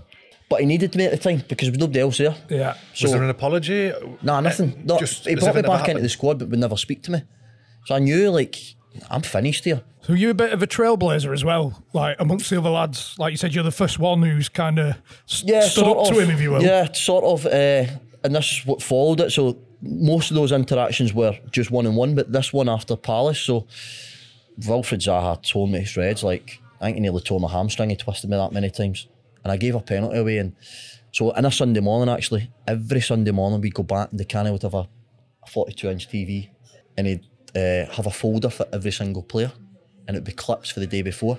So depending on the result, like if you'd won, you'd be thinking, oh, buzzing, I've only got 5 clips. See, if you lost, you'd have about 35 clips. And you had to watch every single clip for every single player. It was horrible. So we're in the next day and in front of everybody and it was my clips and everybody else didn't have a folder that day. And I'm thinking, fucking hell, it's just me. I must have had a shiter or I was brilliant. Just clicked this open. It was me giving the penalty away and look, this is your leader. Follow your leader. This is your captain. And he went, you've got until Thursday to decide. This was Sunday morning. To decide if you want to stay at this club. I went, I don't need till Thursday. I'll leave now. Like, you've been a cunt. He's like, what? I was like, you've been a cunt. Says, you're a dictator. Like, you just want to be in control. You're too controlling. I was like, I'll leave. Left that meeting and I never seen him again. That was me, done. I got back to the stadium and the owner phoned me. The owner had just gave me a new deal. He was fucking devastated. I was like, so me and Matty Rich just gave us new deals. I was like, nah, listen, I'm finished. And I just ended up playing tennis in a gym with Paul Benson for the next 3 months because he wouldn't sell us. So me and Paul Benson were just playing because he got fucked off and all because he stood up to him. So me and Paul Benson's remaining 3 weeks of pre-season was playing fucking 3 sets of tennis at the David Lloyd. I think it's the best pre-season I've ever done. When the owner rang you, did he give you an option back? He said, oh, let's get you in a room and speak to him. I went, fine, like, I respect what you're saying. I'll sit in a room, no problem with him. But you need to understand when you cross him, you're finished. I said, and I'm finished, I know where I stand. No, we'll sit down, we'll talk to you. And it never happened. And then it just dragged on for probably 5-6 weeks and I was doing nothing. Absolutely nothing. My missus and kids, I told them just to stay up in Scotland.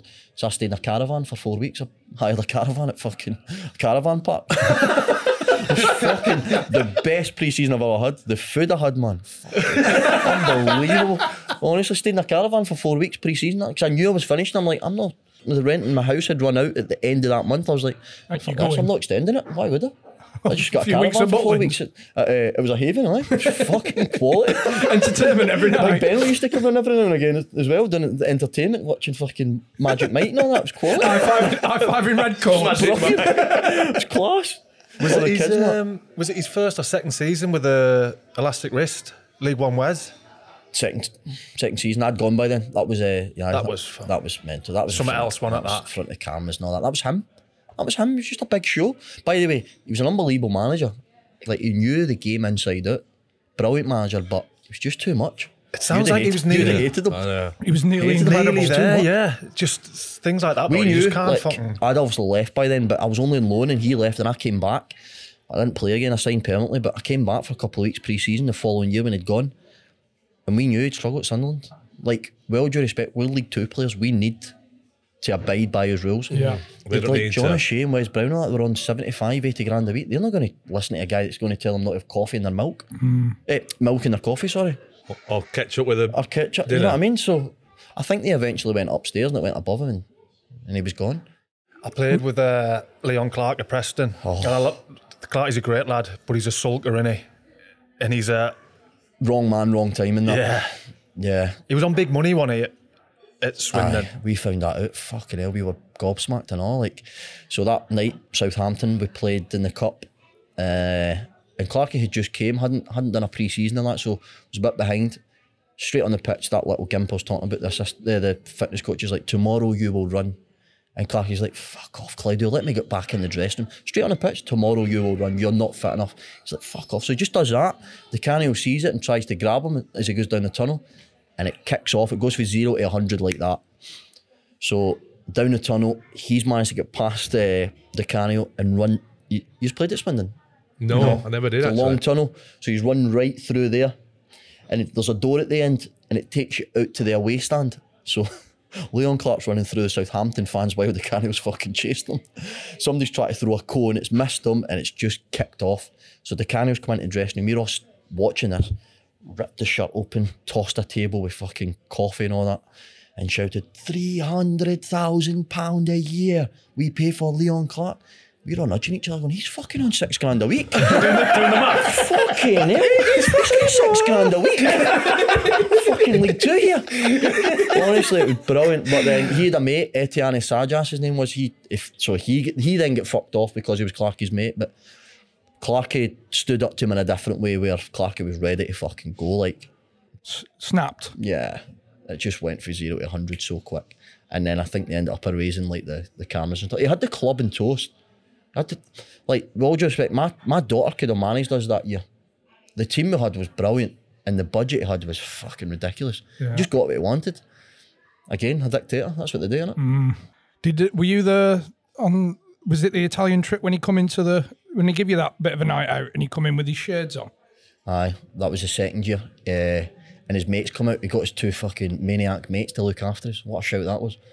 You just go and look after them. Boys, you will be okay with these guys. Fucking Leonardo or something that was called. Massive Verona tattoo across his face. And he's pulled me and Sally Ferry actually. And I'm like, come on, don't tell any of the other boys. We'll take you to a special place. We're thinking, this is either going to be unbelievable or we're going to be dead. So we're like, we're humming and hawing for a bit. We're like, we up for it? We ended up not going, but I can just imagine where it led it to. It's like, they were maniacs, absolute maniacs. Di Canio's come into the nightclub as well about an hour later and it's like, fucking everybody just opens up and he just swaggers through like the man and stuff like that. That was just him. Honestly, he was fucking... You can understand why he's never, like... Nah. Been successful, can't you? Was that his last job? Too extreme. Was Sunderland his last job then? Last job, man. Yeah. That's him, done. He's back in Italy, I don't know what he's doing, probably fucking cage fighting or something. Nah, that was him. By the way, if he wasn't like that off the pitch, he'd have done all right. He would have, if he just calmed down. I think even a couple of Sunderland lads said, like, footballing wise, he was fine. It was just everything else that came with it. It was too much. All the time. You know, into your sort of 75 days off, we had a day off. When are you thinking, I could snap here? Our first day off was Mayweather, Ricky Hatton. I think that was about fucking November. It was just non stop. Cause tension at home with a lot of the lads, you know, missus saying what's going on. It might have done, like, it just became normality and they ended up, like, I'd not long moved down to Swindon as well, so my missus moved down when she was 19. Fucking never seen her. Which I don't know if it's a bad thing, like, but at least you were local though. Yeah, imagine if you lived like Tommy. If Tommy's missus was still living at home, Tommy Miller. See, when we were actually in Swindon, we used to do training 10 to 12, lunch 12 to 1, go home from like 1:30 to 4:00, come back in at 5 and train at 5 to 7:30. They'd send us home. So for their lads, they were going and sitting in hotels or sitting in the stadium for 2 hours, doing absolutely nothing, or 3-4 hours. We'd go home and that's when I'd stock up my fucking shite food and then go back in, get a McDonald's or a KFC on the way home. Thing is, it were working though as well, wasn't it? It was. For the life, the mindset of. I think they were top of League Two when he left, or second in League Two. But he just wanted. He left because Matty Ritchie gets sold. That's the top and bottom of it. Matty Ritchie gets sold to Bournemouth for $800,000, and the Cannon's like, we cannot sell Matty Ritchie, and the owner's like, nah, we're getting a substantial fee with add-ons that could go to 1.5 or whatever. And that was big for Swindon in League Two, especially with the budget that he was working under. So that's why he left. So basically, like, took the mood and left. And there was, that sums it up, there was footage like 3 days later after he'd been sacked. He broke into the stadium, didn't he? He was in the office in the stadium, like, getting all his gear and all that out, and just, he's just a loony. Thing is, he's saying about dictating and stuff. He's not once thought, that's a good move for Matt Ritchie, that. He's probably going to double his money. Uh-huh. He's just thinking, you're not going. He's selfish. He did. Impossible. I think Matty was doubling his money. Bournemouth were top of the league, probably going to get promoted. Had just been took over. We're getting backed quite heavily, so we're going into the championship with a decent squad. So it's a no-brainer for Matty. Yeah. But Matty loved him. Matty was like, I remember Matty. I was at Birmingham at the time, and Matty phoned me. He's like, "Oh God, the gaffer's going to resign." I was like, "Fucking result, mate." He's like, "No, but it's because I'm getting sold." I went, "So what?" Yeah, but Swindon fans and all this will hate me. I'm like, it's not your fault, mate. Yeah. It's not your fault, mate. Just go and get your money and shut up. Yeah. You've got to commit your life to the club, haven't you? You know, you talk about work-life balance, that you're fully committed to playing football, that's it. He hated all the diet stuff and all. We played Forest Green, I think it was, actually. We played in pre-season. I think Si told you this one about the sausages.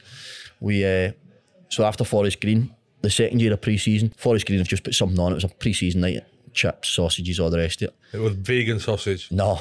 It would have been at Forest Green. Actually, it would have been. Yeah. Would have been vegan sausages, but we didn't know that, so we'd all fucking... I should have known that, actually. So we're all tanking into it. Chips a lot. And he's come in and spotted a few, and we've all jumped on, like, little kids run on the bus with fucking sausages in pockets and all that, hiding them. And he's came on the bus and he's like, who the fuck ate the sausages? And he's with this Italian accent, who had the sausages? We're all like that. With the sausage. So the sausages, mate, he went fucking mental. We're in the next day just running because we had a fucking vegan sausage. It's just like that. Yeah, you can see why he's not fucking been so, like, done it now. Nah, no. Hell of a move for you though, wasn't it? It's the best thing that happened in my career. Best thing. I went for League Two to the Championship. You know what it's like, you look at the banner sometimes, you go, fucking hell, how's he done that? That would have been me. Everybody would have been going, how the fuck's he went for Swindon to Birmingham? Just been relegated. I think Birmingham just been relegated the year before for the Prem. I'm going for League Two. It was the best thing that happened to me. Falling out with him. Was that Clarkey? Lee Clarkey, aye. But before I'd left, Carol Robinson had phoned me and said, do you want to come to MK Dons? So I was on my way to MK Dons, and Lee Clark phoned me. He's like, what are you doing? I was like, literally about 15 minutes for MK Dons. I was like, turn back, will you come to Birmingham? I was like, fucking right, I will. End up going to Birmingham last minute. Tell that one of Di Canio against them. What, MK Dons? So every morning, Friday morning, before a bit of shape, he'd come in and he'd say, like, today we play Oldham, we play such and such. But MK Dons used to go, today we play McDons. He used to call him McDons. But another thing, he knew everything about every player. He's like, the right back, he's not trained for 3 weeks, he has a tight hamstring, but he's strong in the leg, he's physical. He knew everything. I don't know how he knew it, but turned out, you know what it's like, you play against people and you go, when's your right back last train? 3 weeks ago. Fucking hell, our manager told us that. Don't know how he knew it, but he just knew everything. He probably fucking spent fortunes just paying people off, trying to find stuff out. It must be a nightmare at home. Imagine his missus. That was a problem, right? His missus was still in Italy. He had nothing else. He had 3 kids, so he had 2 kids still in Italy, younger, and he had one at Southampton Uni that stayed with him. So he just stayed at home with his eldest kid, who was at Southampton Uni. So he'd never had nothing to go home for. So he used to just, I felt sorry for his backroom staff. They were in non-stop. He used to abuse his assistant manager, fucking slap him in the face and all that. Italian? Was he Italian as well? He was Italian, aye. He must have went through, no joke, right, this is not exaggerating, 10 TVs in a year. Easy. Used to, so on the Saturday morning we'd get our clips and he'd fucking whack this thing. And you know what tellies are like now, they're soft as fuck. He used to whack them. They just crack. So he'd go and send his assistant to go and buy another one. Used to be 10 TVs. He'd Curry's best fucking salesman. Honestly, non-stop. Where did you find Clarkey? Brilliant. Loved him. Loved him. So up and down though, but brilliant guy. I think he had quite a lot to deal with when he first took over at Birmingham. Just been relegated to the Premier League. I think he was told to cut the budget, and he had some big players like Big Ziggy. Big Ziggy, man, what a guy! Big Ziggy used to come in. So the year we stayed up, the last day in the Championship, we were going to League One, and he was getting an increase if we went down. He'd been in fucking League One on 80 grand a week. So on 75 grand a week, he was getting like a 5 grand increase every year. And he still had a year left, don't he? League One on fucking 80 bags a week. We used to come in every morning and just go, "Morning, guys, easy money for the big man, easy money for the big man." And he was a brilliant character. And I love people like that. I just used to love people like that. I just like characters, and he was like that. But going back to Clarkie was class. I liked him. But so up and down. We're not speaking about that last day, Chris. They put a line through it. Must be up there with your highlight. Yeah, it was something else. Like, we get pulled in probably the Tuesday or Wednesday before the Sunday game for the chief exec, and basically put so much pressure on us. This department, the full department, will lose their jobs. This one will lose their job. We will have to reduce the academy. So just put pressure on us. And Clarkie didn't know this at the time. I don't think he knew what the meeting was about. So he wasn't involved in the meeting at all? I think he got pulled in from one chief exec, and we get pulled in from a director at the same time. Right. So I thought, I'll distract him, you tell the lads. Pretty much. And so we knew, like, we had to win. We were decent, actually. We were all right the first half. I think we went 2-0 down with about 20 minutes to go. No, Ziggy scored 2-1. Ziggy scored 2-1 with about 15 to go. And then I scored in the 93rd, but it was unbelievable. Thing is, I was playing for Donny. I was against Leicester that day. Was you at Donny? And it was like, say the game was 94 minutes long. For 90 minutes, we were, because we knew you were 2-0 down. So we were down. Like, we just kept looking over, and they're like, lads on the bench, who weren't involved. Did you just miss a penalty that day or scored it? No, Leicester scored. So you did. After about 70 minutes, we in the build-up to that, we had heard Leicester won the league the week before, didn't they?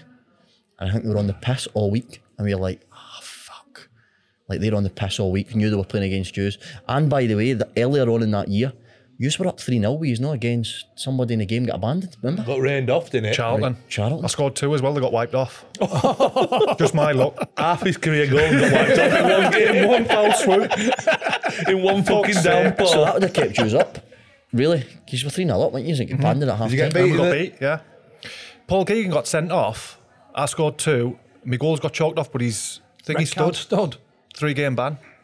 And he's lost the replay. Replay, didn't you? Yeah. So that ultimately kept us up. For 90 minutes, Dickov was just so relaxed until you scored. And he red in the face. It was unbelievable. 94 minutes. By the way, they had a great chance after I scored and all. It was, I think it was Danzy. Put it over, but Danzy, I suppose, like Birmingham fans. I don't know if they'd done it deliberately. Was it Danzy? No, Danzy. I might have been Danzy, I can't remember what it was, but somebody was a Birmingham fan. Scannell. I think he was a Birmingham fan, and I suppose they put it over. Did he ever fetch Wat Nicol in? Clarkie. He had Wat Nicol in a few times. Psychologist guy. Had him in a few times doing all fucking weird shit. He had us doing, before the game, he used to come in the dressing room and get us on a circle and just like, everybody stand like this and then just let all your emotion out and just scream. And while you scream, you fucking thing your hands in. I done a celebration actually when I scored like that. So just standing in the dressing room, and I hated all that shit. Di Canio done shit like that and all. Just like, fucking 25 guys just screaming. I'm like, what the fuck's going on here? Di Canio used to do it and all. Di Canio had, before I was captain, a guy called Oliver Reeser. It was like fucking entourage. Used to get everybody in, and the captain used to shout, "Victory!" Victory! It was an Australian guy. "Victory!" So we all had to shout "Victory" after him. So he pulled me in about 3 months into the season, went, "You're going to be captain." The first thing I said to him wasn't, "I'm not doing anything in the dressing room. I'm not fucking shouting victory." My fuck. He's like, "But why?" I'm like, "Because I don't need to shout to get myself up for a game. This is what we do." I was like, "Well, someone else should do it. I'm not doing it." And I'd never done it. Refused to do it. So just sit there like that. Everybody would be going, "Victory!" I'm like, what the fuck's going on here? Did you get a mixed bag as well of lads buying into it, like really going for it? You'd see them. That's what I used to do actually. I'd look at the ones and go, "Let's see the busy bastards." Like with Wat Nicol, and they'd just go, "Ah," and you'd see people fucking veins popping out the side going, "Ah." I'm like, grow up, mate. Can I play a game of football? Calm down. I hated all that shit. I wasn't into it. I was so plain. I just wanted to turn up, play and go home. Yeah. I wasn't interested in fucking recovery or sports science or all that the gym stuff. Wasn't it for me? Don't know if you can tell, like, the shape on, but... Just going back to that goal, I mean, you must have been sky high afterwards. Believe it or not, I went in the dressing room and it felt like 5 minutes, probably 90 seconds. It's pure silent. Not a word said. Just relief. Just relief. You could just tell, like, just such a relief, like, silent for 90 seconds, but it's an unbelievable day.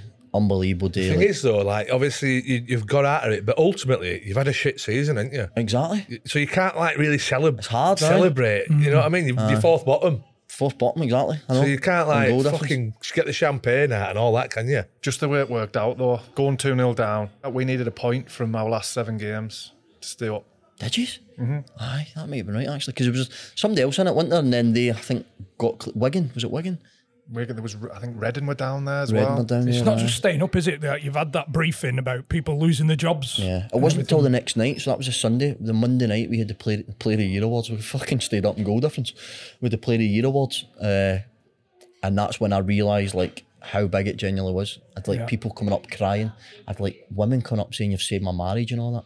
I know that's a bit extreme, but you know what? Birmingham's a proper tough fucking football religious place, innit? Like, that is everything for them.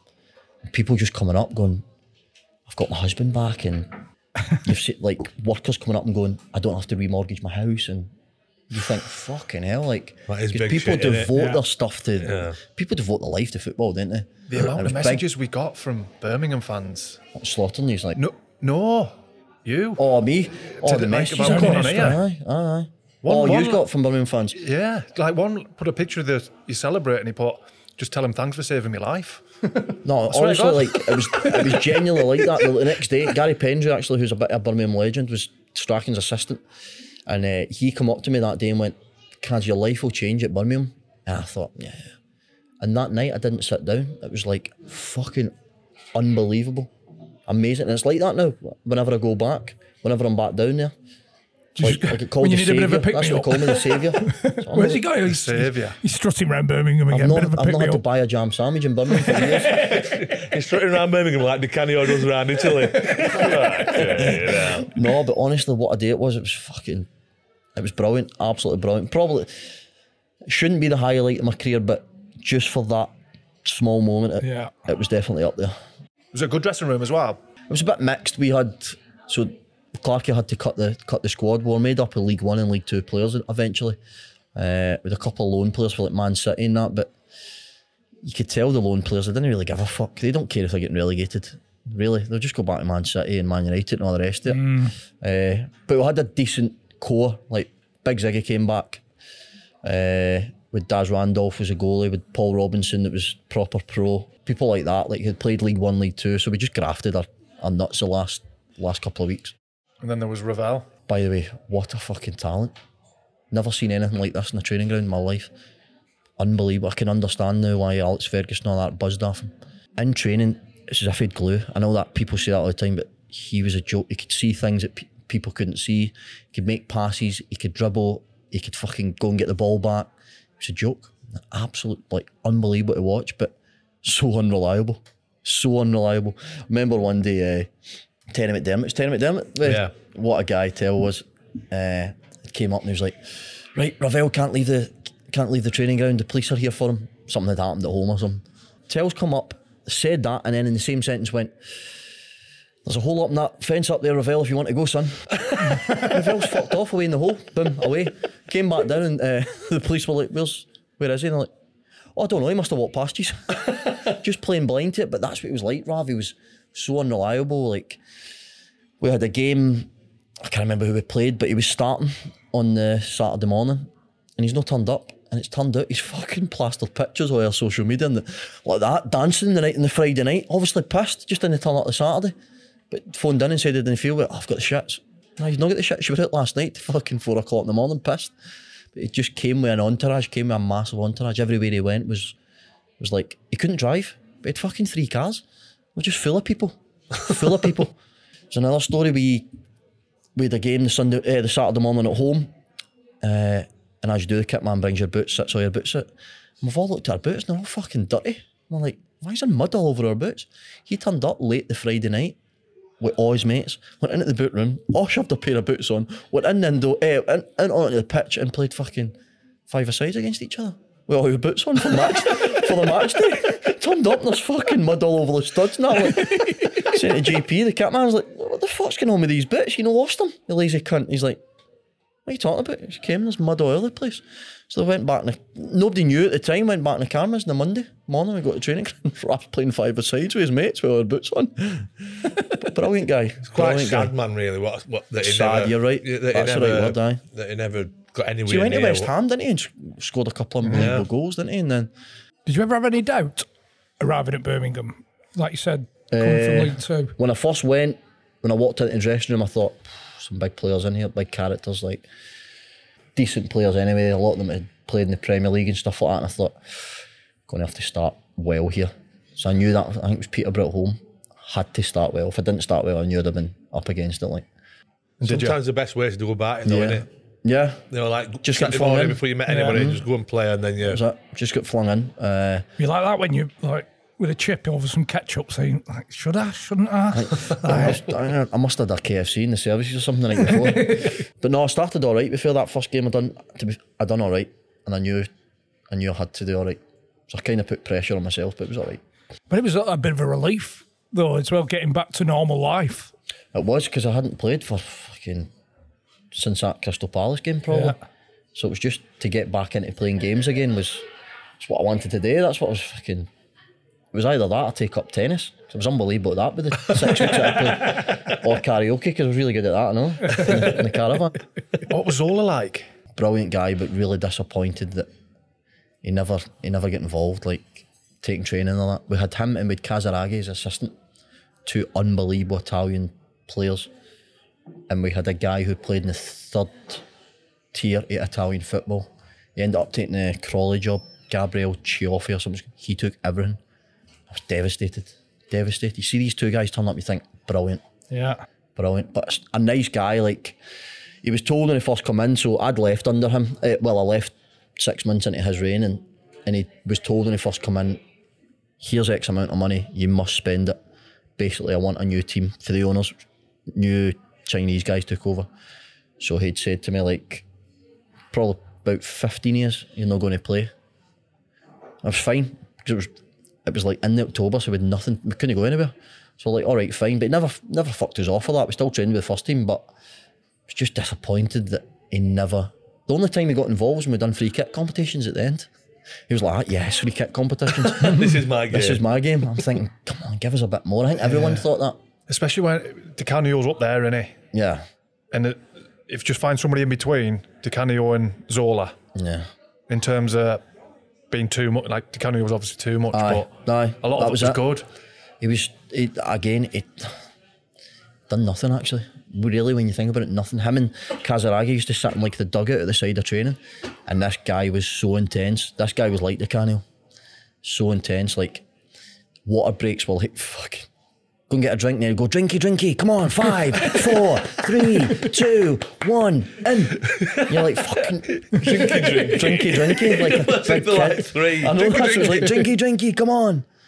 but disappointed with how little he done. Were you given an option at that point? When did you know that was it? I'd just come. Was there a way back? I'd just come back for a shoulder injury under Rowett when Rowett had left, and I was still on kind of part of my rehab when Zola took over. But then when I spoke to him, he just basically said, "Laid the cards on the table." Yeah, and I was fine with that. I prefer that rather than you can maybe play your way back. And knowing that I was never going to, he was like, "Listen, I've been told I've got X amount of money to spend. They're looking for 12 new players. Basically, they want a new team. They've got all this money coming in." I was fine with it as long as I knew where I stood, and he didn't fuck me off or anything like that. We all still trained with the first team, but so I just knew coming January that my time was up. He was going. Turned into a shambles not long after then. That'll be when Stocky came, wouldn't it? He went. He was in charge for like 14 games and lost 12 in a row. He lost his first 12 games, though. Gary Monk come in, then Cottrell come in. Bruce, were you before or after Bruce? Bruce was before. Springsteen. No, fucking Steve Bruce. When were he there? Fucking ages ago. He was before that. I don't know where we are, do I? Terrible with timing and shit. I don't know where we are. Where am I? I know where we are, Sat, but... Steve Bruce. Is he miles before, is he? No, where am I? I always thought he was good, Rowett. Good. Tactically very good. Yeah. Just didn't like having the ball. But we were such a counter-attacking team. And you probably seen that when he went to Derby, and that's probably why he's doing so well at Millwall. Mm. They won't have loads of the ball. But he must have done well, because then he went to Stoke, didn't he? He went to Stoke, aye, and had a stinker there though, didn't he? But he was very good, Rowett. Tactically, he was brilliant. Is that when you got your first Scotland cap at Birmingham? Yeah, would have been. Aye. Under Strachan. I'd been called up twice under Craig Levine, who was the manager at Dundee United when I went on loan, but never played. And then Stratton called me up a couple of times and played. Don't get me wrong, I played fucking 4 minutes, but it's 4 minutes that I'll fucking hang on to. Yeah. Remember, did he just ring you up? Or? We were meant to go to Marbella the first way Birmingham, because it was international break, and I'd packed everything ready to go, and he phoned me the Sunday night saying, "You're coming to Czech Republic, we're playing Czech Republic and we want you involved." So I just got into Czech Republic, and honestly I felt as if it was something that I'd taken. So I turned up and there was a training session on, but there was no staff that came to pick me up. They'd sent a Czech guy, and he's just come straight up and he's went, "Hello, you come with me?" And I'm like, "What the fuck am I going here?" Do you know that first scene and take him, and they get into Paris and the wee guy takes them away, and I was thinking, take me through all these tunnels and that, and then finally got to this car in the back of a house. I'm thinking, I text my missus saying, "Listen, if I die here, I love you and all that." It's game over, but eventually got the hotel and that, played, come on, the last 6 minutes or something, 4 minutes. Proud moment though. Oh, unbelievable, aye. Even if it was that short time, but I played for my country. Yeah. And at that moment in time, for the 4 minutes, I was one of the best players in Scotland. That's what I was telling myself. Yeah. Were you thinking, "Oh, fuck me, I bet the lads are having a good night tonight." I was thinking, "Nah, fucking hell, my beer." And then I'm fucking chasing some winger in Czech Republic. I think I got 3 touches, 2 of them in my hand when I took a throw in. But I used to get caned for the boots I wore. So I wore black boots non-stop. I was a Puma. Black boots all the time. What did you go for? A Puma Kings or Copas. That's all I ever wore. And there was only 4 people on the pitch with them on. It was me, the referee, and the 2 linesmen. Coming after the game and starting to fucking slot me. All the boys are slotting me. And there was only 4 players with fucking Puma Kings on. It was me, the ref, and the 2 linesmen. That was just me, though. That's flipped that, because I imagine players got stick for wearing coloured boots 20 years ago or whatever. And now you get his stick 20 years ago when Steve Bruce was manager of Birmingham. Just have a look, Matty. When did Steve Bruce leave Birmingham? You were buried together, but not officially on the same squad list. You'd gone by then, like unofficially, hadn't you? Yeah, well, yeah. And I'd come in the February to the May. I come in 3 months, but what a shambles that was. It's a shame, actually. Yeah, that is a shame, because Bury's not a brilliant town, like a big town. Football's everything for them. The guy just rinsed them, basically. Rinsed them. The boys were. So I remember one Friday we were playing at home on a Saturday, and I'd asked for all my money up front because I knew Vonnie. But you could sense it all. You were getting word. And I got word like, "Listen, we weren't getting paid," all the rest of it. So Clarkie was like, "Listen, just," so I get sorted up front. I remember going in a Friday morning to training. 10 o'clock, it's named it there. I'm like, "What the fuck is everybody? I'm at the wrong place or something here." The boys refused to come in because they hadn't been paid, so they were going to refuse to play on the Saturday. So Clarkie's encouraged them to come in. They ended up coming in about 2 o'clock, and by 7:30, 8 o'clock that night, they'd been paid, but on their bank statement it was like a hair salon. So been paid by a hair salon. So fuck knows where the money came from, but that was just one of very, very many things that happened that year. It's a shame. It is. It's such a shame for that club. I know they've tried to come back, haven't they? But it'll just not be the same. If I were a player at that club and I took the big contract and I'd not played a minute for him, I'd feel fucking horrendous. You're obviously fucking done to talk, do you? What an horrible cunt. What an horrible bastard. Did you play a minute for him? Nah. Not 1 minute? I was on the bench the first game of the season. You didn't when even he was get it clean. No, I did. I was Chris Kirtland Photoshop. You don't remember? Honestly, some people just got no shame at all over there. Enjoyed time at Bradford. Loved it. I loved it. Bradford got relegated, but I absolutely loved it. There's a lot of chaos there as well. There's a lot of chaos with the owners and stuff like that. But who was the owner? Sorry, Carrie. Ehren Rakic. A few people asked about him, didn't they? You not get involved much? Never seen him. I think he was looking to sell, but wasn't putting money in. And a club like that, I think it was just basically rinsing it. We were getting 18,000 every week in League Two, in League One, second, third bottom of the league, so almost relegated. Brilliant club. Loved it there. Absolutely loved it there. Would love to have stayed, but just a shambles behind the scenes. Like, I was only there for 4 months, but 6 weeks into it, I was made captain. But then, like, 2 days later, I was sent a letter through the post to say that my contract was getting terminated. That I was fucking only there for 4 months. So it was just a shambles. Like, there was so much happening behind the scenes. And must have been a good 4 months, because we had a lot of Bradford fans message saying, you know, shambles of a season, but you were obviously giving it. I done all right there, to be fair. I found my feet again there. I was decent. I really enjoyed it. I'd love to have stayed, but for whatever reason, I was never offered to stay, so I couldn't have done that well, mind you. But no, just a tough year, but a brilliant club, and I probably got there at the wrong time. I'd have loved to have stayed for longer. Were you not getting in like PTSD when you walked back through the door at Swindon? It was mad, that. It was mad. I moved back home. I moved back to Scotland just before COVID, because I'd left Bradford. Couldn't really get in at the time, and to be honest, I was close to just going, you know what, enough's enough. Yeah, I was still relatively young. I was still only 32 or something, but I just thought, right, that's it. Just move back up to Scotland. If I can get something in the lower league in Scotland, fine. I'll move back up there. Went up there, literally within a day. Richie Wellens phoned me and went, fancy Swindon? I was like, you're fucking joking me. I've just moved. Just took it last year. I came back down and just come back into my house down here and went to travel to Swindon a couple of times a week for here. Richie was good though, really good. That team I played in was, footballing wise, probably the best one I played in. Just played some brilliant football. The way he wanted to play, the style, the full-backs coming inside and all that. It was really good, really good. Won the league again. Well, COVID, we won the league, but we'll still claim it. I hope so, because I think I'm the only player in Swindon's history to win 2 titles. So fucking, you're right, I'm claiming it.